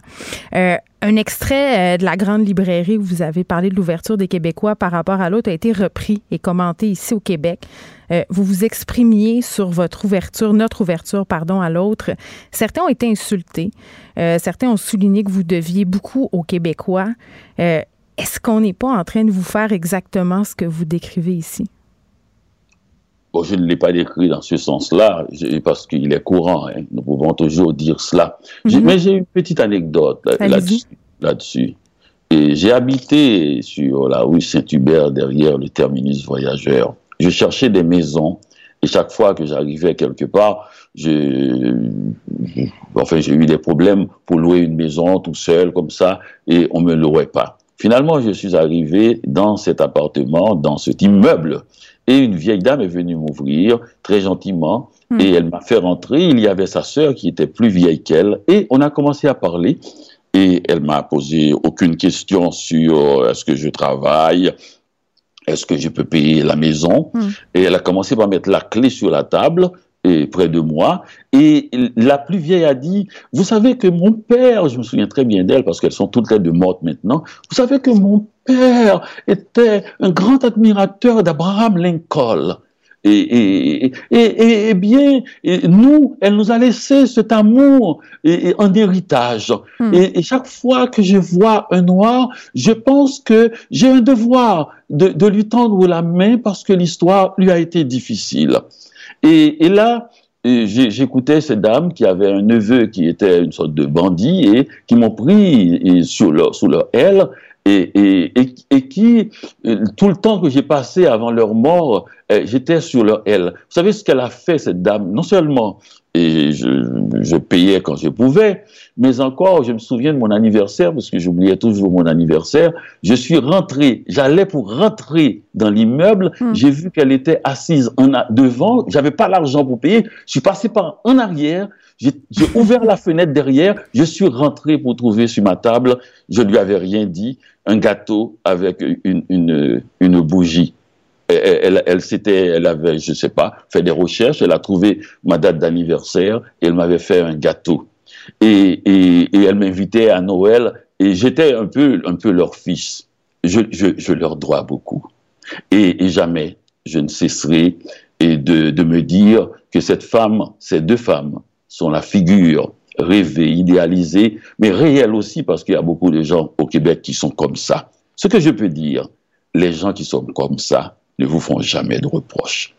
Les gens qui, au contraire, quand, au contraire, quand vous leur dites merci, ils s'empressent. Elle était troublée quand je remerciais, parce que je remerciais. Je, Ouais. je- une fois, je l'ai dit à la télévision, plusieurs fois d'ailleurs, que j'ai dit tellement merci dans ma vie, je l'ai dit, que mon premier livre, il, pouvait faire, il pouvait avoir pour titre merci, et il y aurait que des merci dans le livre. J'ai dit tellement de merci. Mais des gens, les gens qui méritent le merci, eh bien, ils ne vous demandent jamais, ils ne vous reprochent jamais d'avoir fait quelque chose pour vous. Il y a un proverbe arabe qui dit, la bouche qui fait le reproche de ce qu'il a fait, de ce qu'elle a fait, de ce qu'elle a donné, est une bouche qui pue. Et, et il y a des proverbes comme ça dans des pays où c'est un scandale de, de- de dire à quelqu'un, je vous ai fait reproche. Mais quant à mon cas particulier, je crois que le Québec a fait beaucoup pour tout le monde et qu'il n'y a pas, il- il ne, il ne suffit pas d'être né au Québec, de parents québécois, c'est une société. C'est-à-dire la société a fait beaucoup parce que le Québec est un État presque providence l'assurance maladie, les gens, le fait qu'on a pu euh, maintenir un certain équilibre social dans cette société fait en sorte que c'est un bienfait en général où il y a des, des problèmes hein, pour tout le monde. C'est quand même, quand je suis arrivé ici, c'est vrai, je, je, je- la première fois que j'ai entendu un discours de René Lévesque, j'allais applaudir en disant vive, vive, vive, vive René Lévesque, vive, vive le président. C'est-à-dire que c'est comme ça qu'il faut faire en Haïti. Sinon, on se fait mal, mal vu et puis on peut être arrêté. Si on a dit vive le président, c'était sous Duvalier. Donc on m'a dit mais non, non, non seulement vous n'êtes pas obligé de dire vive René Lévesque, mais vous pouvez contester ce qu'il vient de dire. On m'a dit écoutez, il va y avoir le syndicaliste Michel Chartrand qui- va lui faire son, son affaire. Parce que j'ai dit, mais, mais ils ont l'air d'être ensemble, d'être, sympathiques l'un à l'autre. Non, c'est la règle. On, on- on questionne, on conteste. Ah bon, ah bon, c'est la règle. La démocratie, c'est la règle. Donc ça veut dire que la société n'appartient à personne. Je l'ai écrit dans Mongo, tout ce qu'on ne te dira pas pour Mongo. Tout enfant qui arrive au monde est un immigrant qui arrive dans une nouvelle société. Il doit apprendre la langue, il doit apprendre à vivre, avec les gens, il doit apprendre les choses et il doit aussi fournir des choses. Ce que j'ai remarqué dans les discussions où, quand on parlait de moi, personne n'a jamais dit que j'ai écrit 32 livres au Québec. Personne n'a jamais dit que je suis le seul écrivain québécois dont les livres parus en France ne sont jamais distribués dans les librairies parce que je protège, je protège la, non seulement la librairie, mais mon édi- mes éditeurs québécois. Hmm. Je suis le seul écrivain québécois dont les 32 livres, il n'y a aucun de mes livres parus, parus en France qui sont au Québec. Ce n'est pas par hasard, c'est parce que je signe toujours deux contrats dès le début. J'ai dit, vous n'allez pas vendre les livres de France au Québec parce que c'est pour mon éditeur québécois. Hmm. Le seul. Le seul. Le seul qui fait ça. Tous les libraires peuvent le dire. Donc, ça veut dire que, que, que la société, quand on dit eh, on vous a fait, mais on ne peut pas avoir fait quelqu'un qui a fait 32 livres. Quand, quand certaines personnes disent qu'ils m'ont accueilli à bras ouverts, moi que je suis arrivé ici, je suis resté pendant 10 ans illégal. J'ai été pendant 8 ans ouvrier. J'ai vu personne à l'aéroport, sauf mon ami. Et, et, et Tu n'avais pas de bras ouverts. Les bras ouverts, les bras ouverts pour moi, c'était de travailler dans une usine Ouais. et travailler pendant 12 heures. Et, et ça, je l'ai dit dans plusieurs livres, c'est pas quelque chose. Et Ouais. tout le monde le sait au Québec. Les bras ouverts. Et après, tout le monde sait comment j'ai commencé ma littérature. J'ai écrit comment faire l'amour avec un ex sans fatigué. Je suis allé dans toutes les librairies pour dire aux gens, mettez ça en vitrine. Et j'ai déplacé mon livre pour les mettre en bonne place. Et, ensuite, j'ai fait une photo. La première fois qu'un écrivain, à part Ferron, bon, ça c'est des classiques, ou bien encore Néligan qui avait une photo, je suis le premier écrivain contemporain qui a fait sa photo parce que j'avais regardé à la télé, j'ai vu une pub, j'ai vu n'importe quel musicien de troisième ordre faisait son clip pour, se vendre. J'ai dit, mais oh, je peux me vendre aussi. J'ai publié ma photo avant même de publier le livre. Donc, vous voyez, je suis un combattant. 32 livres. Oui, puis j'espère qu'il y en aura d'autres et on vous remercie, euh, puisqu'il était question de merci auparavant, pour ce petit traité euh, sur le racisme, Daniel Laferrière. Merci d'avoir accepté mon invitation. Merci beaucoup. Et merci aussi, même si mes amis, mes deux vieilles sont mortes, je les remercie où qu'elles soient. J'espère que le gâteau était très bon. Le gâteau était pas si bon que ça. Oh non! C'est l'intention qui compte. Merci beaucoup, salut. J'accepte avec, euh, avec fierté la direction, les commandes. Non, non, pas les commandes. Votre maison, c'est un espace où vous pouvez être vous-même. J'accepte d'être l'entraîneur-chef des Orignaux Atomes 2B de l'école. Mon amour, moins fort, la petite dame. Ah, excuse, excuse. Tu parles à qui? Elle mérite d'être bien protégée. Et vous méritez d'être bien accompagné. Trouvez la protection la mieux adaptée à votre maison avec Desjardins Assurance et obtenez une soumission en quelques clics sur desjardins.com.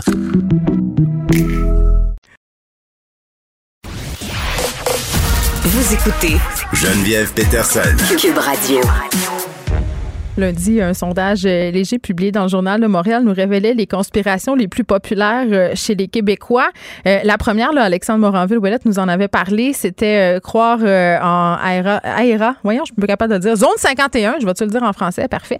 On est avec Martin Geoffroy, qui est directeur du Sévir, qui collabore à l'émission. Martin, salut.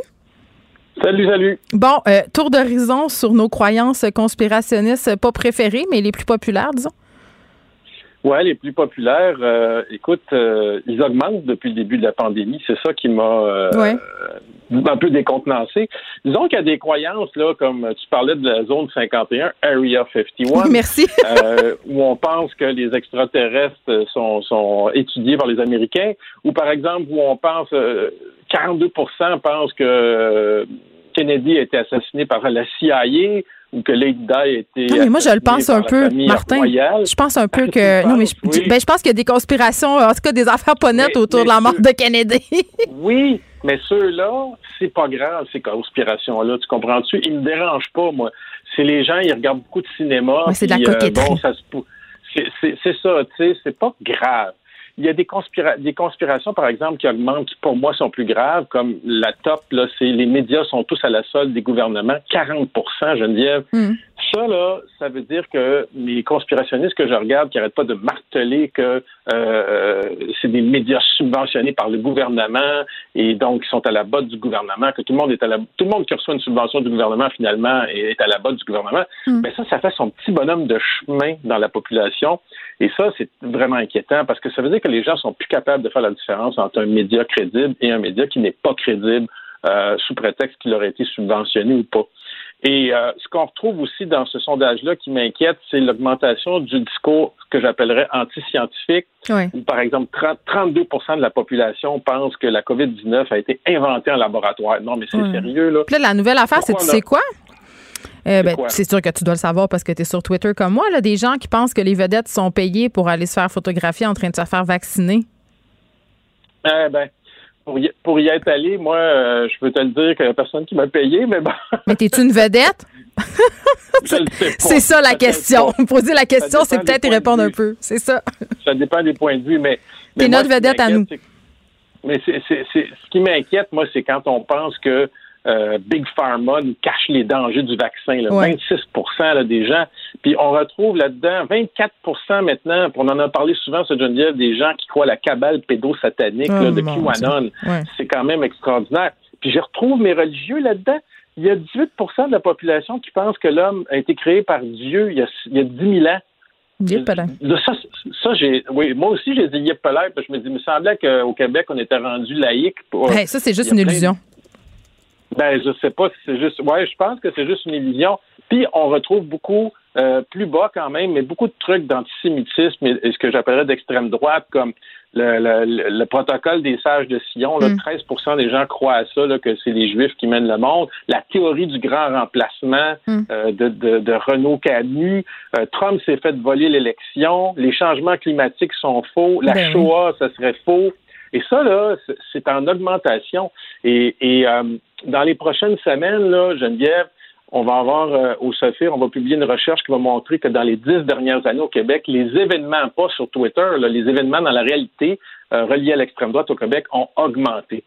Et donc, ce sondage-là vient confirmer ça. Et euh, bon, la bonne nouvelle à travers ça, c'est qu'on continue d'étudier ce phénomène-là qui est le complotisme au Québec. Il y a un sondage bientôt qui va être publié aussi par Léger et la chaire UNESCO Prévention de la radicalisation mm. sur les 14-17 ans. Euh, pourquoi les 14-17 ans? Parce qu'on remarque aussi dans le sondage léger que les gens qui croient le plus aux théories de la conspiration, c'est les 18-35 ans, donc c'est les jeunes. Et euh, la, bonne chose qu'il y a à faire avec ça, c'est que les jeunes, il y a encore la possibilité, contrairement aux plus vieux comme nous autres, de les éduquer. Et euh, on va annoncer, en tout cas dans le cas du SOFIR, on va continuer pour les deux prochaines années encore à étudier ce phénomène-là.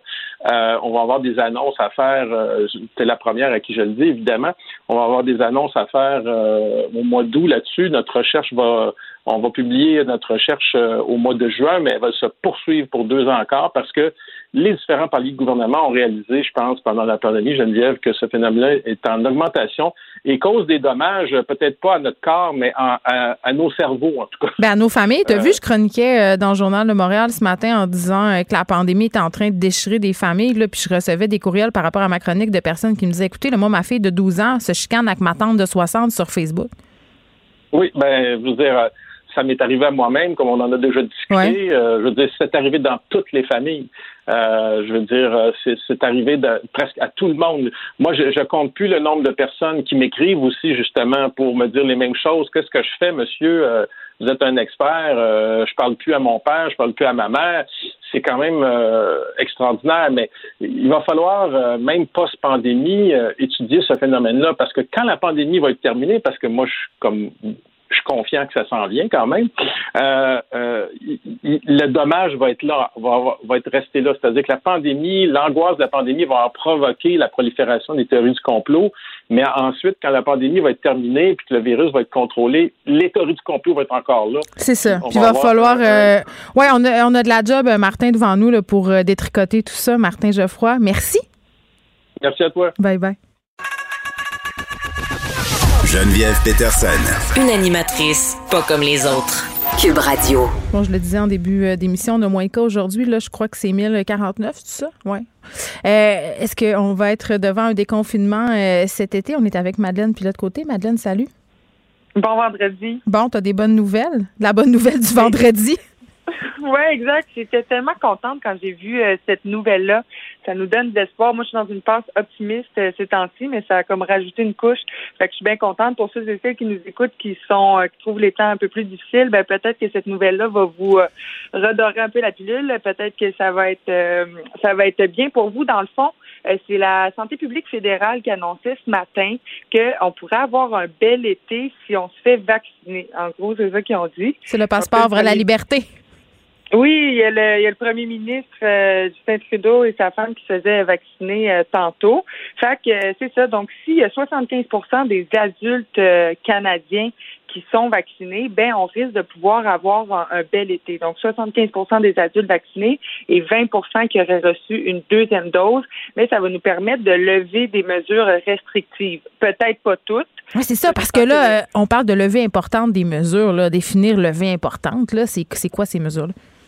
Ben c'est ça, c'est ce que je lisais là, ce serait comme de, de rouvrir les milieux de travail, les commerces. Il parlait pas nécessairement du couvre-feu là. Moi, euh, c'est c'est la, la mesure que j'ai le plus hâte qu'il soit levé, là, vraiment avec le beau temps. Je trouve ça. Ah, il y a même des médecins. Docteur Éric Sabat a fait une sortie là, sur sa page Facebook pour dire qu'il faudrait absolument redonner euh, la permission aux gens de circuler après 8 heures parce que ça avait aucun sens.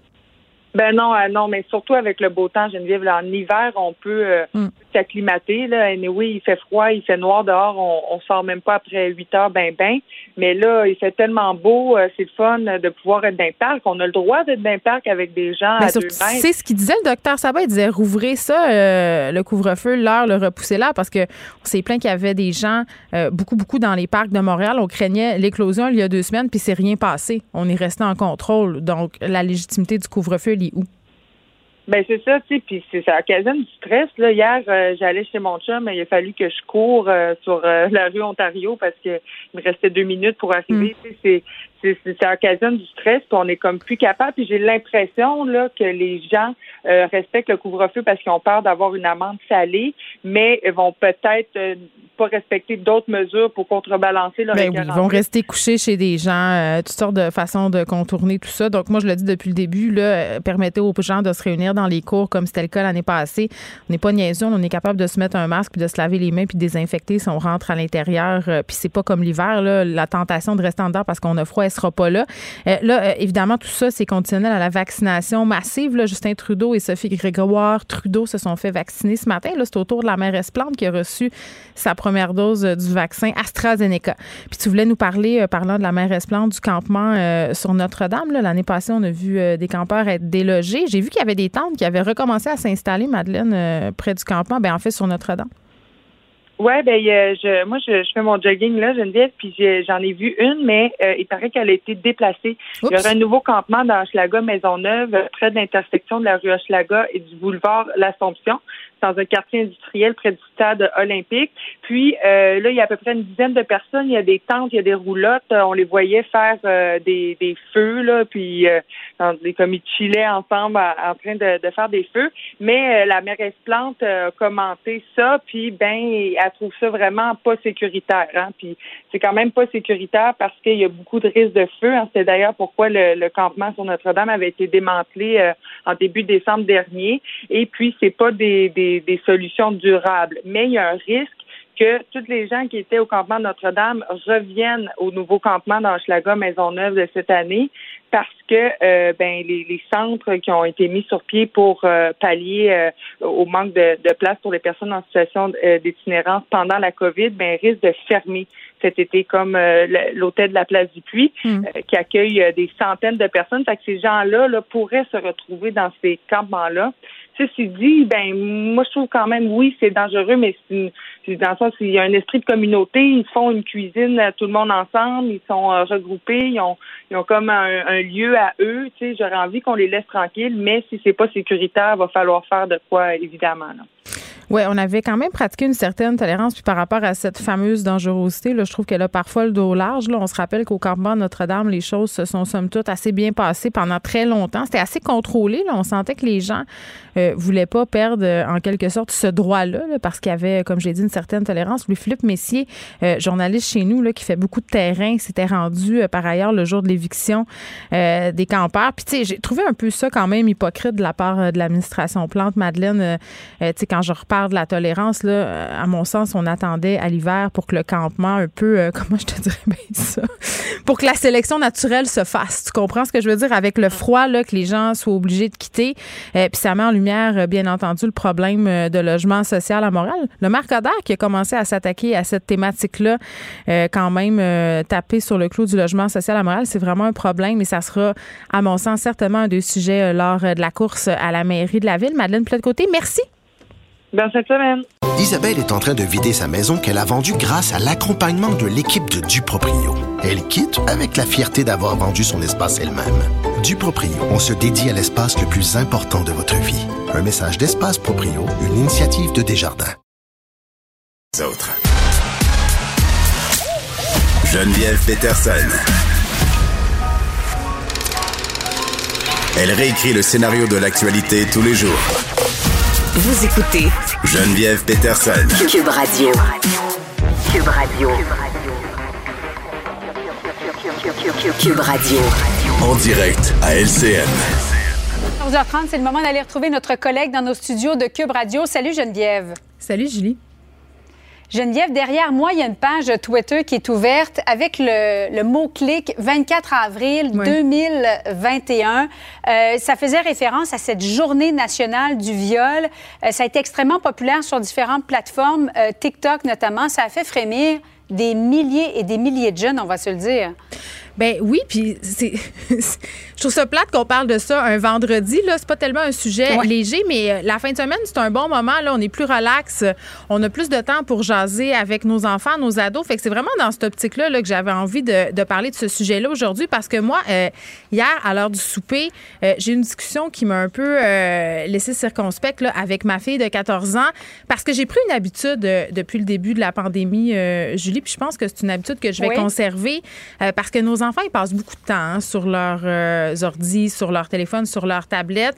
Euh, puis c'est un petit peu euh, délicat de restreindre ça parce qu'en quelque, en quelque sorte, c'est un des seuls moyens qu'ils ont pour entrer en contact avec leurs amis. donc, moi, en tout cas, en ce moment, j'étais un peu plus lousse là, sur les heures d'écran, mais j'ai remarqué qu'évidemment, ils consomment des contenus, des contenus d'information pas toujours de qualité et qu'à un moment donné, mm-hmm. ils pouvaient aller très loin dans leur tête par rapport au contenu qu'ils voyaient, puis que ça pouvait soit leur donner des fausses croyances science, sur la COVID, sur la vaccination, sur ce qui se passe à l'échelle planétaire. Donc, une ou deux fois par semaine, là, à l'heure du souper, je dis bon, mais qu'est-ce que vous avez vu? Euh, euh, Puis je leur pose des questions, juste pour savoir un peu euh, qu'est-ce qu'ils ont compris. Puis vite, je me suis rendu compte que ça valait la peine de le faire parce qu'on pouvait ramener les affaires, dire non, cette affaire-là que tu as vue, c'est pas vrai, c'est une fake news. Donc hier, Mais ta fille pensait vraiment qu'il y avait une journée nationale du Non. viol. Et je dis ta fille, mais Oui. comme des milliers d'autres jeunes aussi. Là. Ben, écoute, assez pour que des écoles dans la région de Montréal envoient des lettres. Là, nous, ici, il y a des gens euh, à la station euh, dont l'école Mhm. de leurs enfants leur a fait parvenir une lettre pour les mettre en garde. Non, ma fille me dit, maman, il y, a un- truc qui circule beaucoup sur TikTok. Euh, on parle d'une journée internationale du viol, International Rape Day. Ça aurait lieu le 24 avril, donc demain. Elle dit, on dirait que je sais que c'est pas vrai. Mais ça me fait peur quand même. C'est ce qu'elle me dit. Elle, elle- elle semblait me dire euh, qu'il y avait des jeunes à son école qui croyaient ça, qui croyaient que ça avait avoir lieu, euh, des filles qui paniquaient, donc qui se sentaient un peu euh, intimidées euh, par tout ça. Co- Comme si ça laissait la porte entrouverte que le viol serait permis cette journée-là. Là. Ben oui, c'est- ce que c'est ce que sous-tend la rumeur. C'est une légende urbaine. là. Je veux qu'on le dise. C'est une fake news. Euh, les TikTok a fait une sortie euh, par ailleurs envoyé un communiqué pour dire que la vidéo là, qui serait à l'origine de tout ça, euh, ils ne l'auraient jamais trouvée sur leur plateforme, donc elle n'existerait même pas. Mais le mot clic existe. Il y a des gens qui partagent des contenus en rapport avec cette journée-là. Euh, il y a même des gars qui ont embarqué dans l'affaire en disant nous on va aller vous défendre les filles et tout ça. Donc c'est allé très très loin et c'est ça qui est inquiétant. Euh, c'est la façon dont Mhm. en ce moment ça fait boule de neige sur les médias sociaux et la vraie peur. Puis je trouve que c'est vraiment là, si vous avez des enfants euh, ce soir ou demain soir, là, euh, peut-être leur poser la question. Moi, c'est de ça dont j'avais envie de parler, pas euh, faire boule de neige avec cette histoire-là puis lui donner du crédit, mais de parler de la peur que ça peut faire ressentir à des ados. Tu, sais, tu Ouais, leur et parles- c'est. C'est surtout, j'allais dire, Geneviève, que ça donne l'impression que le viol, ça se passe dans une ruelle, il fait noir, c'est un inconnu, euh, il te prend par en arrière, il te viole, alors que tout le monde sait que les viols, souvent, sont commis par des gens qu'on connaît. Ben oui, puis oui, ça, ça, ça, ça met en lumière ce gros préjugé-là, mais, mais je trouve que au-delà de ça, ce qui, est le, ce qui est le plus grave et, et ce qui est le plus terrible, c'est que je parlais avec une experte tantôt, euh, euh, bon, euh, dans ces affaires-là, puis elle me disait. Euh, ce que ça nous dit encore, il faut se demander d'où est-ce qu'elle vient la menace, qui est menacé. C'est encore les femmes, c'est encore les femmes qui ont peur de sortir dehors. Euh, donc, je comprends qu'il y ait des jeunes filles qui puissent se sentir intimidées euh, par ces contenus-là. Puis moi, ce que j'ai dit à, à ma fille, j'ai dit, si tu vois passer ces contenus- ces contenus-là, il faut que tu les signales. Les plateformes ont une responsabilité. Il faut que tu les signales. C'est inacceptable. Euh, puis pour revenir à la conversation là, que j'ai envie qu'on ait avec nos ados, c'est vraiment de leur dire ce soir ou demain, as-tu vu passer ça? Qu'est-ce que ça te fait? Est-ce que tu as peur de ça? Et expliquer un peu, ça peut être un bon tremplin là, pour expliquer non seulement euh, comment on fait pour partager de la vraie information, de la fausse information sur Internet, sur les Mhm. médias sociaux, mais bonne occasion aussi, Julie, pour parler des agressions sexuelles. là, tu l'as dit, pour parler des vraies choses par rapport aux agressions sexuelles. Euh, parce que, euh, encore, là, avec ces initiatives-là, ce on met ça un peu sur le dos des jeunes filles. Si tu sors, tu vas te faire attaquer. C'est pas de la faute de la jeune fille, ça sort. Donc, tu sais, c'est toute cette discussion-là. Je trouvais que c'était une bonne occasion euh, de parler un peu de tout ça. Pas très vendredi comme sujet, mais, mais c'est en train vraiment de faire boule de neige. Je trouvais ça important qu'on en parle parce que je sais Ouais. qu'il y a beaucoup de parents qui nous écoutent. Absolument. Merci beaucoup, Geneviève. Bon après-midi à toi. Bon vendredi soir. Merci. Ce vendredi dès 20h, soyez à l'écoute du premier Téléthon au profit de la lutte contre la violence conjugale, diffusé en direct sur Ma TV et en simultané à Cube Radio. Animé par Mario Tessier, Jocelyne Cazin, Emmanuel Auger, Peggy Bellan ainsi que plusieurs autres. Ensemble, essayons de mieux comprendre les nombreux visages de la violence conjugale et l'importance de l'aide à apporter aux personnes qui en sont victimes. Soyez de ce rendez-vous au profit des réseaux Cavac et Hacker d'Homme ce vendredi 20h à Ma TV et sur Cube William et Sébastien ont enfin trouvé le condo de leur rêve. Ils l'ont acheté avec l'aide d'une courtière immobilière recommandée par Confia. Parmi les courtiers qui leur ont été proposés, William et Sébastien ont choisi de faire affaire avec Hélène. Elle connaissait bien le quartier et d'emblée, elle a compris leurs besoins. Ça a tout de suite cliqué. Mais quand même pas autant qu'entre William et Sébastien. Confia, on se dédie à l'espace le plus important de votre vie. Confia fait partie d'Espace Proprio, une initiative de Desjardins. Joignez-vous à la discussion. Appelez ou textez le 187 Cube Radio 1877 827 2346. Hello. Ça fait qu'on cherche Dany Saint-Pierre. C'est Vincent Destoureau qui est là. Salut. Tu me sauves tout le temps. Ben, Je je suis jamais là. bien- je suis jamais bien loin. T'es mon super-héros. Et surtout, il y a toujours des nouvelles qui tombent euh, d'heure en heure. Alors, il y a du nouveau. Il a fait plusieurs choses. En commençant, euh, on cherche là, des gens à se faire vacciner en ce moment au stade olympique. Il y a Ben trois- là, attends, moi, je fais de l'asthme. Ben, c'est ça. Écoute, je sais pas quoi te recommander parce que l'asthme, c'est là-dedans. Euh, je connais des gens qui sont, ils font de l'asthme, mais tu sais, entre guillemets, là. Ouais, alors, Une là, on fois va par deux ans, ils ont besoin d'un petit coup de, petit coup de, de ventolin. On va s'entendre. Moi, je prends ma pompe tous les jours, euh, de septembre à, mon Dieu, juin, là, puis même l'été, parfois, à cause des allergies, je prends ma pompe. Mais je me sens super mal, Vincent. Je sais pas si je dois y aller, tu sais, puis je voudrais pas y aller alors que finalement, c'est pas vraiment à moi que ça s'adresse, les nouvelles annonces. Tu sais, on parle de maladies respiratoires, euh, de maladies chroniques. Tu sais, je fais de l'asthme, mais c'est pas une maladie chronique, mais c'est une maladie respiratoire, entre guillemets. Mais moi, dans ma tête, quelqu'un qui fait de l'asthme de façon grave, il se ramasse à l'hôpital en dessous d'une tente Ouais. oxygène. Il y a personne qui me, qui peut me t'avoir vu- répondre. C'est juste que pour t'avoir vu euh, Je à- avec ta- tes, tes pompes et tout ça, je pense que t'as peut-être un niveau d'asthme. T'as un niveau d'asthme au moins où je te ferais pas des gros yeux si tu y Tu te vas. rappelles au début de la pandémie quand je toussais puis on- personne ici savait trop que j'étais asthmatique, tout le monde me regardait de façon Ouais. suspicieuse, j'étais comme non non, c'est mon asthme la gang. C'est ça. Donc, euh, j'écoute. Je sais pas euh, quoi, quoi te répondre là-dessus. Je pense que le cas pour bien des. Comme l'obésité, là. Si Ah, mais attends, a- d'amour. C'est 35. L'IMC 35 si tu as le droit d'aller te faire vacciner, c'est ça. Mais tu sais, il ne pèse pas à l'arrivée. Si t'es à 34, ouais, mais mettons que toi puis moi on y va, ça marchera pas. Non, ça. Je Je pense moi, va qu'ils vont falloir des mes yeux. Mais c'est ça, Mais- les cherchent des gens vaccinés au stade olympique. Oui, 300 doses disponibles en ce moment au Stade olympique euh, en 100 rendez-vous. Alors, euh, on vous invite à y aller. Euh, et l'autre nouvelle quand même importante, d'ailleurs, les, les moins de 45 ans, garochez-vous pas là, parce que là, je recevais plein de messages, parce que la nouvelle quand même d'importance, c'est que le Comité consultatif national euh, d'immunisation au Canada, donc qui émet des recommandations sur les vaccins, vient d'annoncer qu'il recommande maintenant le vaccin AstraZeneca aux 30 ans et plus. On sait que c'était euh, que c'était 55, c'est descendu. Euh, donc euh, là, eux recommandent maintenant 30 ans et plus, c'est correct. Ça ne veut pas dire que ça change au Québec. là. Donc pour l'instant, c'est toujours 45 ans et plus au Québec. C'est un comité qui donne des recommandations. Je vais te faire entendre d'ailleurs Caroline Quash euh, sur un peu la, la- la- la logique derrière tout ça et cette annonce. Suite à cette réévaluation et en fonction des données probantes actuelles, le CCNI recommande que le vaccin d'AstraZeneca soit offert aux personnes de 30 ans et plus sans contre-indication si la personne ne veut pas attendre de recevoir un vaccin à ARN messager et si les bénéfices l'emportent sur les risques. Le CCNI a, tenu compte du calendrier prévu d'approvisionnement en vaccins à ARN messager contre la COVID-19 dans ses calculs, car le Canada a accès à des vaccins autres que celui d'AstraZeneca et que la disponibilité Elle parle au rythme de mon Google Home. là, Hey, faut on dire, dirait hein, vraiment robot. Oui, hein? Ça me calme. Oui. Je suis vraiment calme. Oui, c'est apaisant. Ah oui. Euh, donc, ce qu'on dit, c'est que on est les 30 ans et plus, vous pouvez avoir l'AstraZeneca euh, si vous jugez que vous ne voulez pas attendre un vaccin, euh, donc euh, ARN messager, là, les vaccins comme Moderna ou Pfizer. On dirait que je trouve pas ça tentant. Tu veux dire de- Ben, on n'arrête pas d'abaisser l'âge sans arrêt très rapidement. Puis, puis Ouais, là, je suis pas en train mais- de dire que j'ai peur du vaccin AstraZeneca, mais, mais quand même, on a beaucoup d'informations qui nous arrivent c'est le même comité qui disait les 65 ans et plus, pas d'AstraZeneca. C'est ça. Là, après ça, ça a été les moins de 65. Là, ça a été les moins de Bon, on- Je mais- comprends le monde d'être un peu réticent. Pour Ben, vrai. ils sont pas réticents. Il faut pas Écoute, les, les- là, les ils sont au 200 000 rendez-vous. doses de, de l'AstraZeneca là, euh, s'envolent. Euh, ce que je veux vous dire, c'est juste que c'est une recommandation. Le gouvernement du Québec n'a pas changé ses règles. C'est toujours 45 ans pour l'AstraZeneca. Moi, j'ai pas vu rien de ça qui a changé pour l'instant. Oui, puis quand je dis réticence, Vincent, là, je veux dire, euh, pas réticence à aller se faire vacciner, mais tu sais, d'avoir un peu dans sa tête de se dire, OK, mais là, euh, j'aimerais peut-être mieux avoir un autre vaccin, je vais le prendre, mais tu Oui. sais, tu comprends, Ah oui, d'avoir un petit passé, là. C'est sûr, mais on avait ça aussi. J'ai l'impression que ça, on l'a un peu moins. Moi, je trouve cette semaine, avec les 45 ans, ça a redonné un beau boost à l'AstraZeneca Les gens qui sont avait en confiance.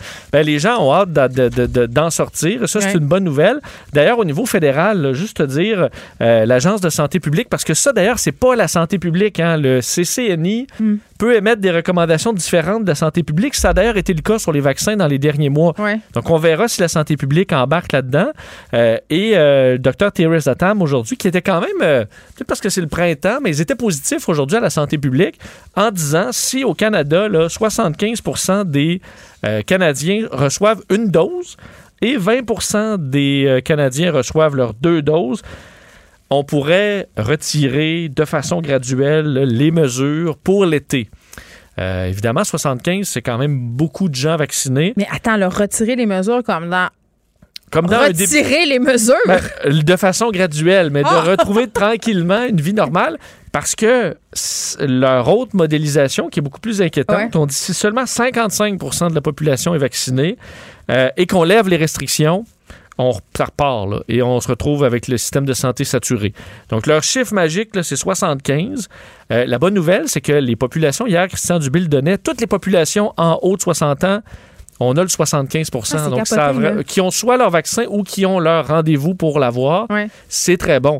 Donc, si les jeunes répondent au- autant à l'appel que les plus vieux, ben, on n'aura pas de problème à atteindre ce chiffre-là. Sais-tu à quoi je pense pendant que tu me parles?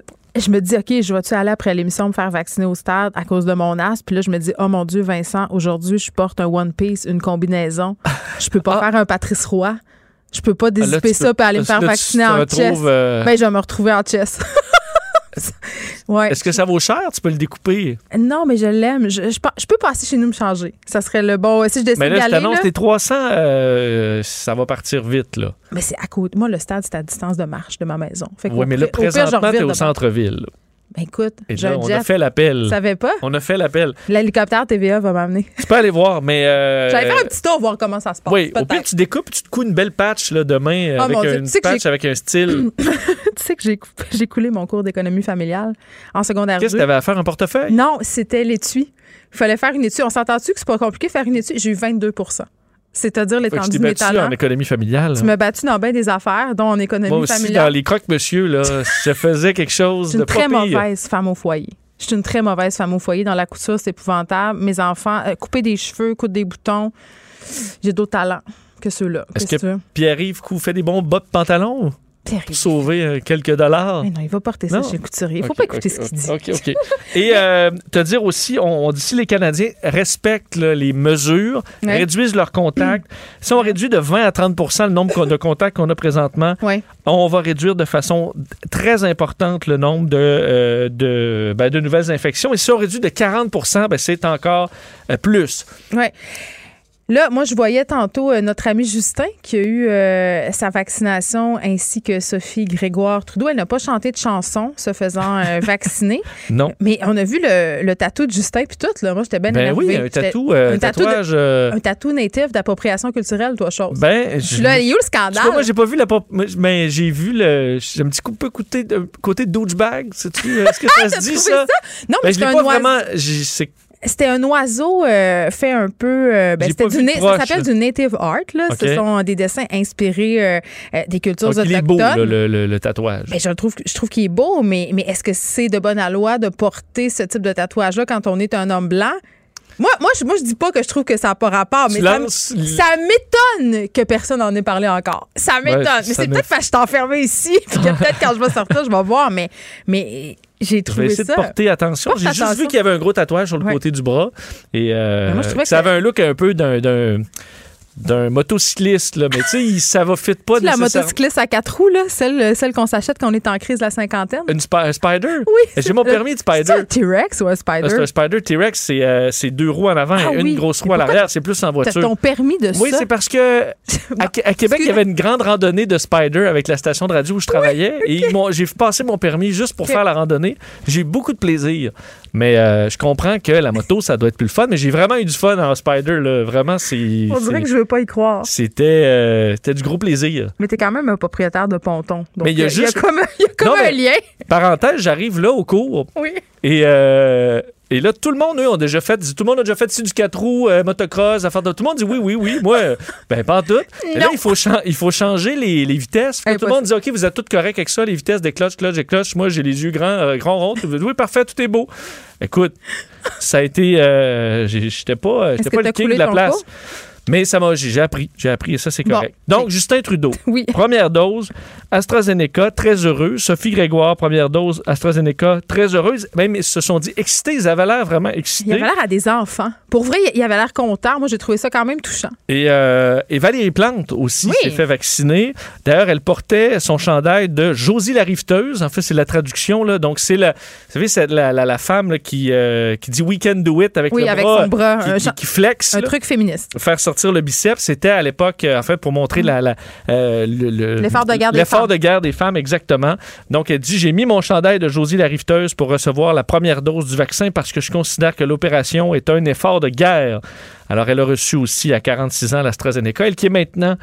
Euh, donc éligible. On sait que Denis Coderre, son futur adversaire, s'était fait vacciner lui-même euh, assez rapidement avec euh, AstraZeneca, mais il faisait partie de, des plus vieux. Bon, merci beaucoup, Vincent. On t'écoute tantôt avec Mario? La chambre de Léo a été rénovée par un entrepreneur recommandé par Renault Assistance. Il a tout pris en main pour laisser les parents s'extasier devant leur petit Léo.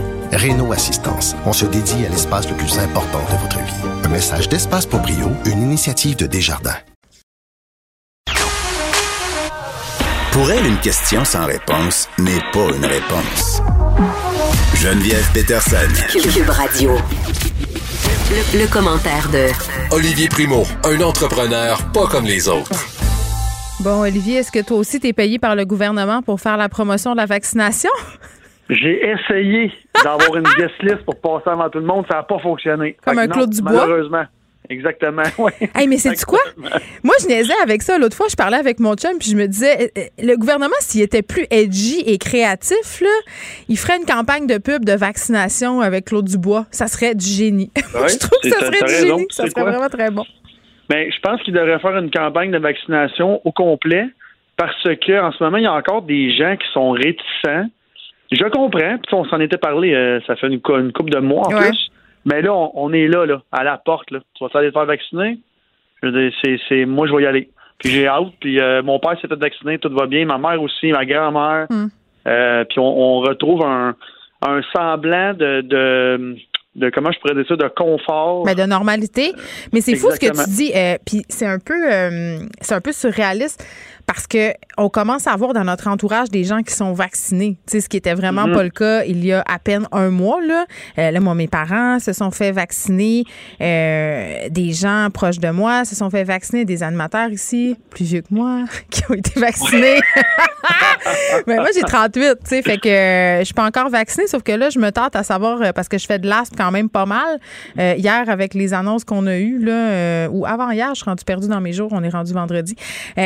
Les gens qui ont des maladies respiratoires comme l'asthme peuvent techniquement y aller, mais on dirait que je me sens mal d'y aller, pas parce que j'ai peur, mais je veux pas prendre la place à quelqu'un d'autre. Puis Vincent me disait au stade, là, ils font un appel, euh, il y a 300 doses qui attendent d'aller vous faire vacciner. Puis moi, c'est à côté de chez nous. Je me disais, je prends une chance, puis je vais après l'émission? En même temps, je porte Ben- un One Piece. Je sais pas trop. Mais vas-y, parce que de bord, il est jette. Il faut savoir que, ce, les, les vaccins là, qui n'utilisent pas, euh, moi, j'ai des amis dans, dans, dans les corps de police là, qui se sont fait appeler parce qu'il y a des vaccins qui jettent parce qu'ils sont, sont en dehors des frigos là, trop longtemps. Fait que moi, je pense qu'il faut y aller. C'est un devoir de citoyen. Puis, Je pensais qu'on les renvoyait, moi, dans, aux régions Non, euh, qui en avaient non, besoin. Parce que, bon, en Non. tout cas, quand j'ai parlé euh, à l'homme qui est en charge de la campagne de vaccination, ce qu'il me disait, c'est qu'il n'y avait pas vraiment de doses de perdu, qu'il y en avait eu très peu. Parce que ça a beaucoup fait le tour des médias, là. Euh, parce qu'évidemment, c'est scandaleux là, quand on pense qu'on a tellement attendu ces vaccins-là puis qu'on les sacre au vidange. Mais ce qu'il me disait, le monsieur Paré, je crois, euh, c'est qu'on avait vraiment pas jeté beaucoup de doses. Puis très vite, là, justement, comme tu le dis, on a appelé les pompiers, les policiers, toutes sortes d'autres travailleurs pour se faire vacciner. Puis il y a même des infirmières qui sortaient dans la rue pour appeler des gens. Mais en fait, en fait, c'est pas, euh, très peu. Euh, 100, c'est déjà trop de jeter, là. Ouais, tu je moi, me disent très peu ou beaucoup, euh, en fait, on ne devrait pas en jeter un. Oui, mais Bon, en jeter il y a eu 5000 le- ou en jeter 20, on s'entend que ça, le scandale n'est pas équivalent. C'est sûr, mais en ce moment, les, les, les- on le voit dans d'autres pays qui n'ont pas de vaccin et tout, c'est vraiment une catastrophe. là. Euh, fait moi, je pense qu'on on- on devrait se compter chanceux. Euh, puis en ce moment, là, toutes les partis de l'opposition, au pouvoir, tout ça, devraient pousser tous dans le même sens, là, puis arrêter de gratter. Là. Mm. Ils gratteront après que la crise euh, soit passée. Là. Ouais. Puis euh, moi, je pense que le message devrait être très clair. Tout le monde va se faire vacciner. Moi, j'ai 35 ans, toi, t'as 38, fait qu'on est dans la prochaine, Batch. entre parenthèses, Ouais, batch. ouais. Euh, puis moi, j'ai, tu sais quoi, j'ai bien hâte parce que mon père, je, te le dis, là, puis je sais pas si t'as des, de, de la famille qui se sont fait vacciner. Moi, c'est Ma mon, mère mon, puis mon père, ouais. Bon, mais ils sont, il est content de me dire, je me suis fait vacciner. Il a- on dirait qu'il a moins peur. que mon père travaille dans les épiceries familiales. Ouais. A- il, a- il est, plus à l'aise. euh, il garde son masque, tout ça, mais on dirait qu'il il arrive le soir, il est moins stressé. euh, puis tu sais, mon, mon père, dans son, j'ai en jasé hier. Dans ton cœur et dans ta tête, t'es jeune, mais tu vas avoir 60 ans dans un mois. Il dit, je le sais. Puis il dit, là, je me suis fait vacciner. On dirait que j'ai bien dormi. Fait que, tu sais, c'est. Non, mais c'est vrai. Moi, je pense que quand je vais recevoir le vaccin, je vais avoir une petite émotion. Je vais être tout émotionnée parce que. puis c'est super. euh, je pensais pas que ça allait me faire ça, de voir des photos ou de voir des personnalités à la télé euh, comme Justin Trudeau euh, puis Sophie Grégoire Trudeau tantôt se faire vacciner. Euh, même si parfois euh, je suis pas d'accord avec M. Trudeau puis ses positions, j'ai trouvé ça beau de les voir se faire vacciner. Ça fait un petit quelque chose. Je sais pas. Il y a quelque chose un peu de d'émouvant. Tu dis c'est le début du reste de la vie. là. C'est-à-dire qu'à un moment donné, à un moment donné, à un moment donné, on va euh, revenir dans une certaine normalité, mais j'ai encore de la misère à me, à me dire ça. On dirait que c'est pas vrai. Tantôt, on a eu des annonces là, comme quoi que si on atteignait l'im- l'immunité collective euh, euh, d'ici cet été, on allait pouvoir, euh, entre guillemets, laisser tomber les mesures sanitaires graduellement. Puis j'entends ça, puis on dirait que je suis comme, yeah, right, yeah, right. J'y crois pas. Ouais, mais là, on, on, les, on le voit aux États-Unis, ça l'arrive. En ce moment, c'est parce que vu que le, nous, la majorité n'est pas vaccinée encore, on est tellement outrés. Mais moi, je parle à des amis en, en Floride, tout le monde est vacciné Mais ou l'immunité. ouais. Fait que, je veux dire, euh, puis les, les taux de, de, de, d'hospitalisation, tout ça, ont pas chuté, là. Hmm. drastiquement ont chuté. Là. Fait que moi, je pense qu'ils l'ont, ils ont, on a eu une run, run très, très, très tough. Mais en ce moment, euh, je- moi, je suis vraiment content. Puis justement, là, j'ai, j'ai retweeté tantôt là, euh, que j'allais aller me faire vacciner. Puis je vais être le premier quand ils vont dire, pas parce que j'ai peur puis je vais aller me faire vacciner. J'ai une communauté, je me sens responsable. Ah, mais Olivier- montrer à tout le monde que je vais me faire vacciner. Même si tu avais peur de la COVID, est-ce que ça serait Ouais. si grave que ça de le dire? Ah, non, non, non. C'est, pas, pas le fait que j'ai peur ou pas. Là, on parle, on parle du vaccin. Mhm. Euh, je veux que tout le monde aille se faire vacciner comme, comme on devrait. Puis il y en a encore qui sont réticents. Fait que, écoute, si je peux influencer quatre personnes, ben je vais m'avoir influencé au moins quatre. Fait que je vais, je vais y aller. Puis je, oui, je vais le prendre le fameux selfie pour montrer que c'est important de. Ben, de clairement. Ben oui, puis je pense Exact. que oui. Puis je pense qu'il faut être honnête aussi. On s'est tellement fait dire d'affaires sur les vaccins. Moi, je vais aller me faire vacciner sans aucune hésitation. Mais ce que je disais, euh, je l'ai dit à plusieurs reprises, c'est sûr, je vais avoir une petite pensée, c'est me shoot euh, l'AstraZeneca, là, je, je- tu sais, je vais avoir un petit stress pendant 5-6 jours, je vais faire, oh, j'espère que je serai pas une thrombose, j'espère que j'aurai pas un caillot. Même si on le sait, là, je le répète, les chances sont infinitésimales, là, on le dit, là, avec la pilule en- en contraceptive, on a plus de chances euh, d'avoir un caillot. moi, Même que ça me fait chier quand on me dit ça, parce que je me dis, on dit ça comme si c'était rien, là. On donne la pilule contraceptive aux femmes depuis vraiment longtemps, puis on a, on a des chances de faire des caillots puis des thromboses, puis on nous dit ça comme si c'était une lettre à la poste. Ça me gosse, là. Mais j'essaie quand même de me rappeler ça, tu sais. Exact. Puis en ce moment, tu, tu, me dis ça, fait que toi, toi, tu, tu vis le stress plus que moi, parce que moi, j'ai jamais pris la pilule contraceptive. Non, moi, j'en prends pas moi, la être pilule depuis des années, depuis des années, depuis des années, parce que ça me fait pas super bien, la pilule, moi. J'ai eu de la, tête, j'ai eu des palpitations cardiaques puis toutes sortes d'affaires comme ça. Mais bref, euh, moi, j'ai hâte de le voir, euh, Olivier, ton selfie de vaccination. J'espère que ça va être Ah, très bientôt. On nous a dit fin mai. En tout cas, d'ici au 24 juin, on devrait te voir sur les médias sociaux avec une aiguille dans je le vais bras. apporter mon, je vais même apporter mon chat, là, je vais faire un beau selfie là, pour que ça soit cute et réaliste en même temps, ça va être malade. Oh my God. Là, il y a des gens qui vont dire que. Mais non, c'est une joke. Utilise pas ton chat pour faire ça. Olivier, Ben merci. Non, ben non, ben non, ben non. Bye bye. Bye, bon week-end. Le, le commentaire de Danny Saint-Pierre, un chef pas comme les autres. T'étais où? J'étais arrivé à la limite de mon concerta, je pense. Oups, tu nous as oublié.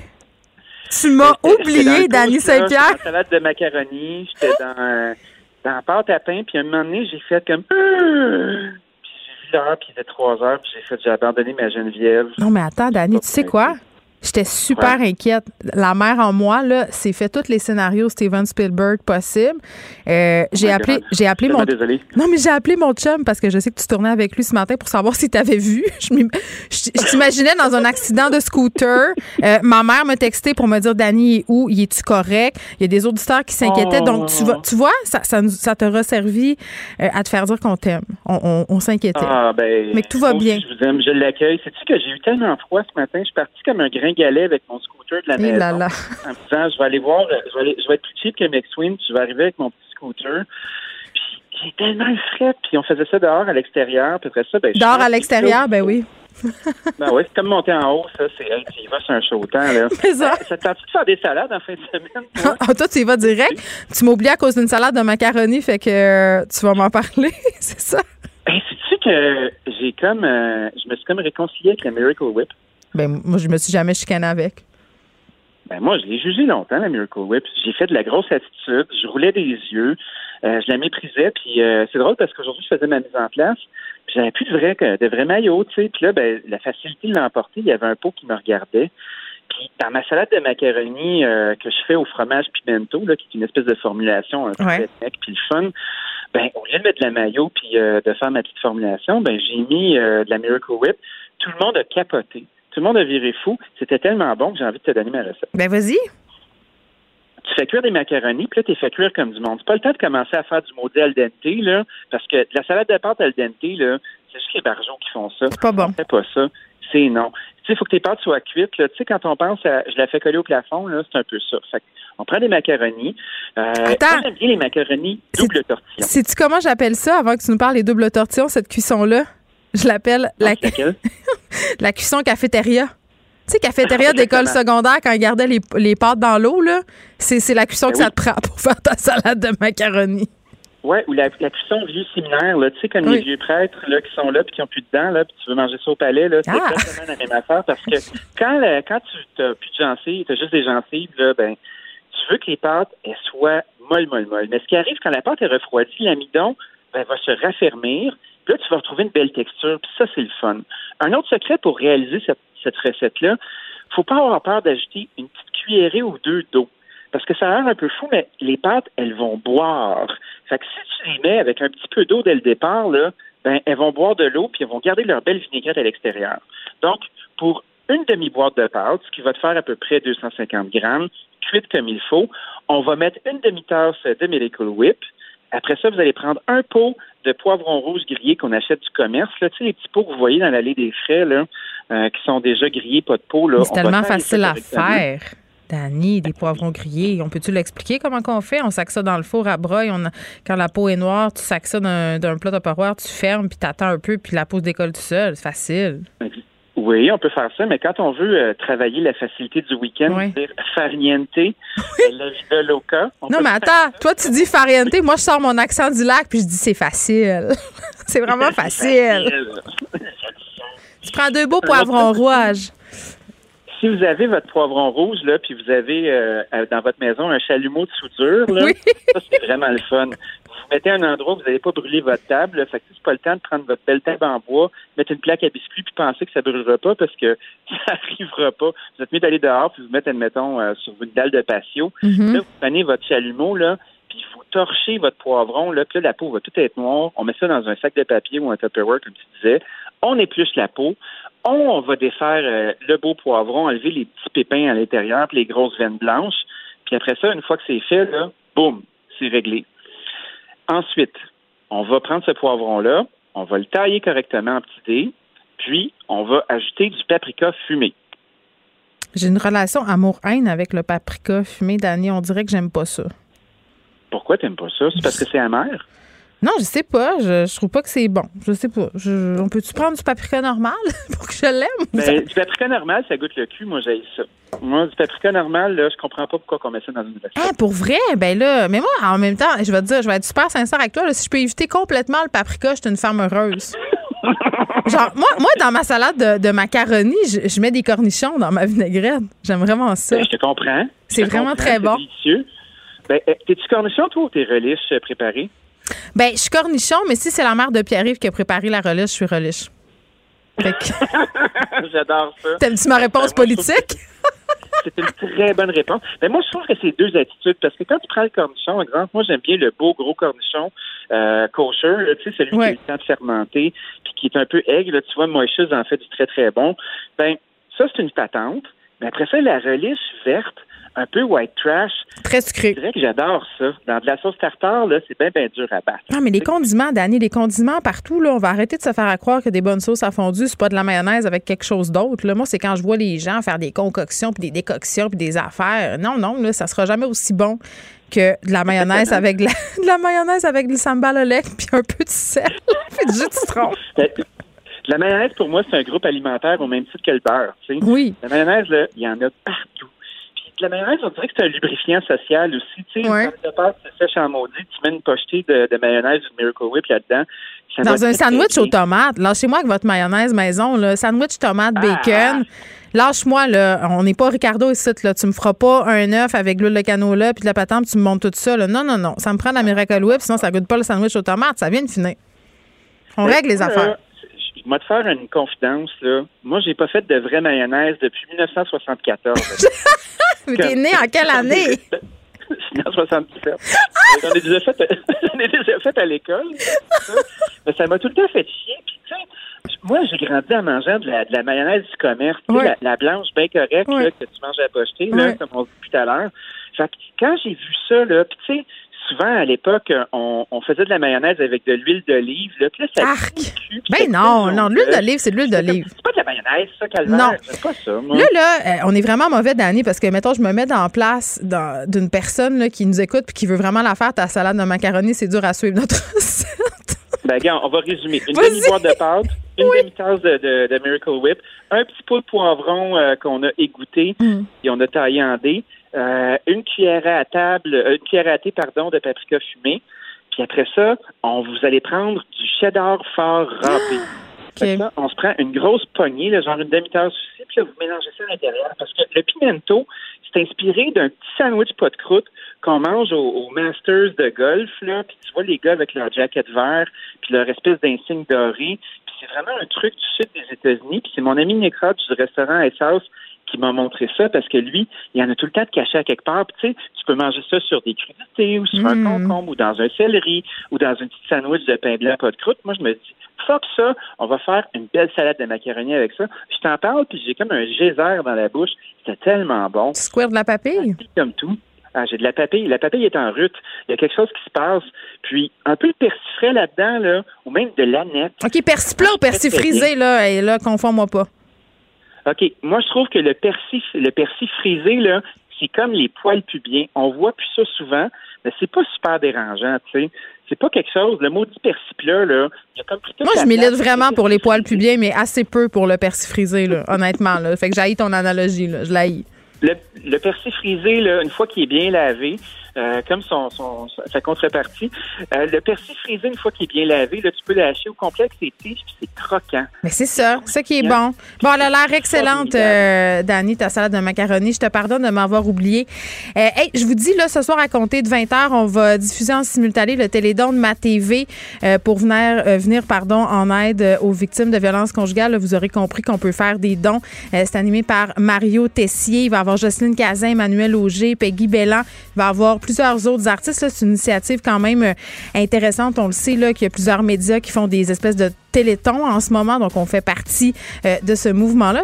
Manquez pas ça. Écoutez ça et surtout faites des dons ce soir à compter de 20h. Mario Dumont suit dans quelques instants. Merci à toute l'équipe. Merci à vous, les auditeurs. À lundi. Cube Radio.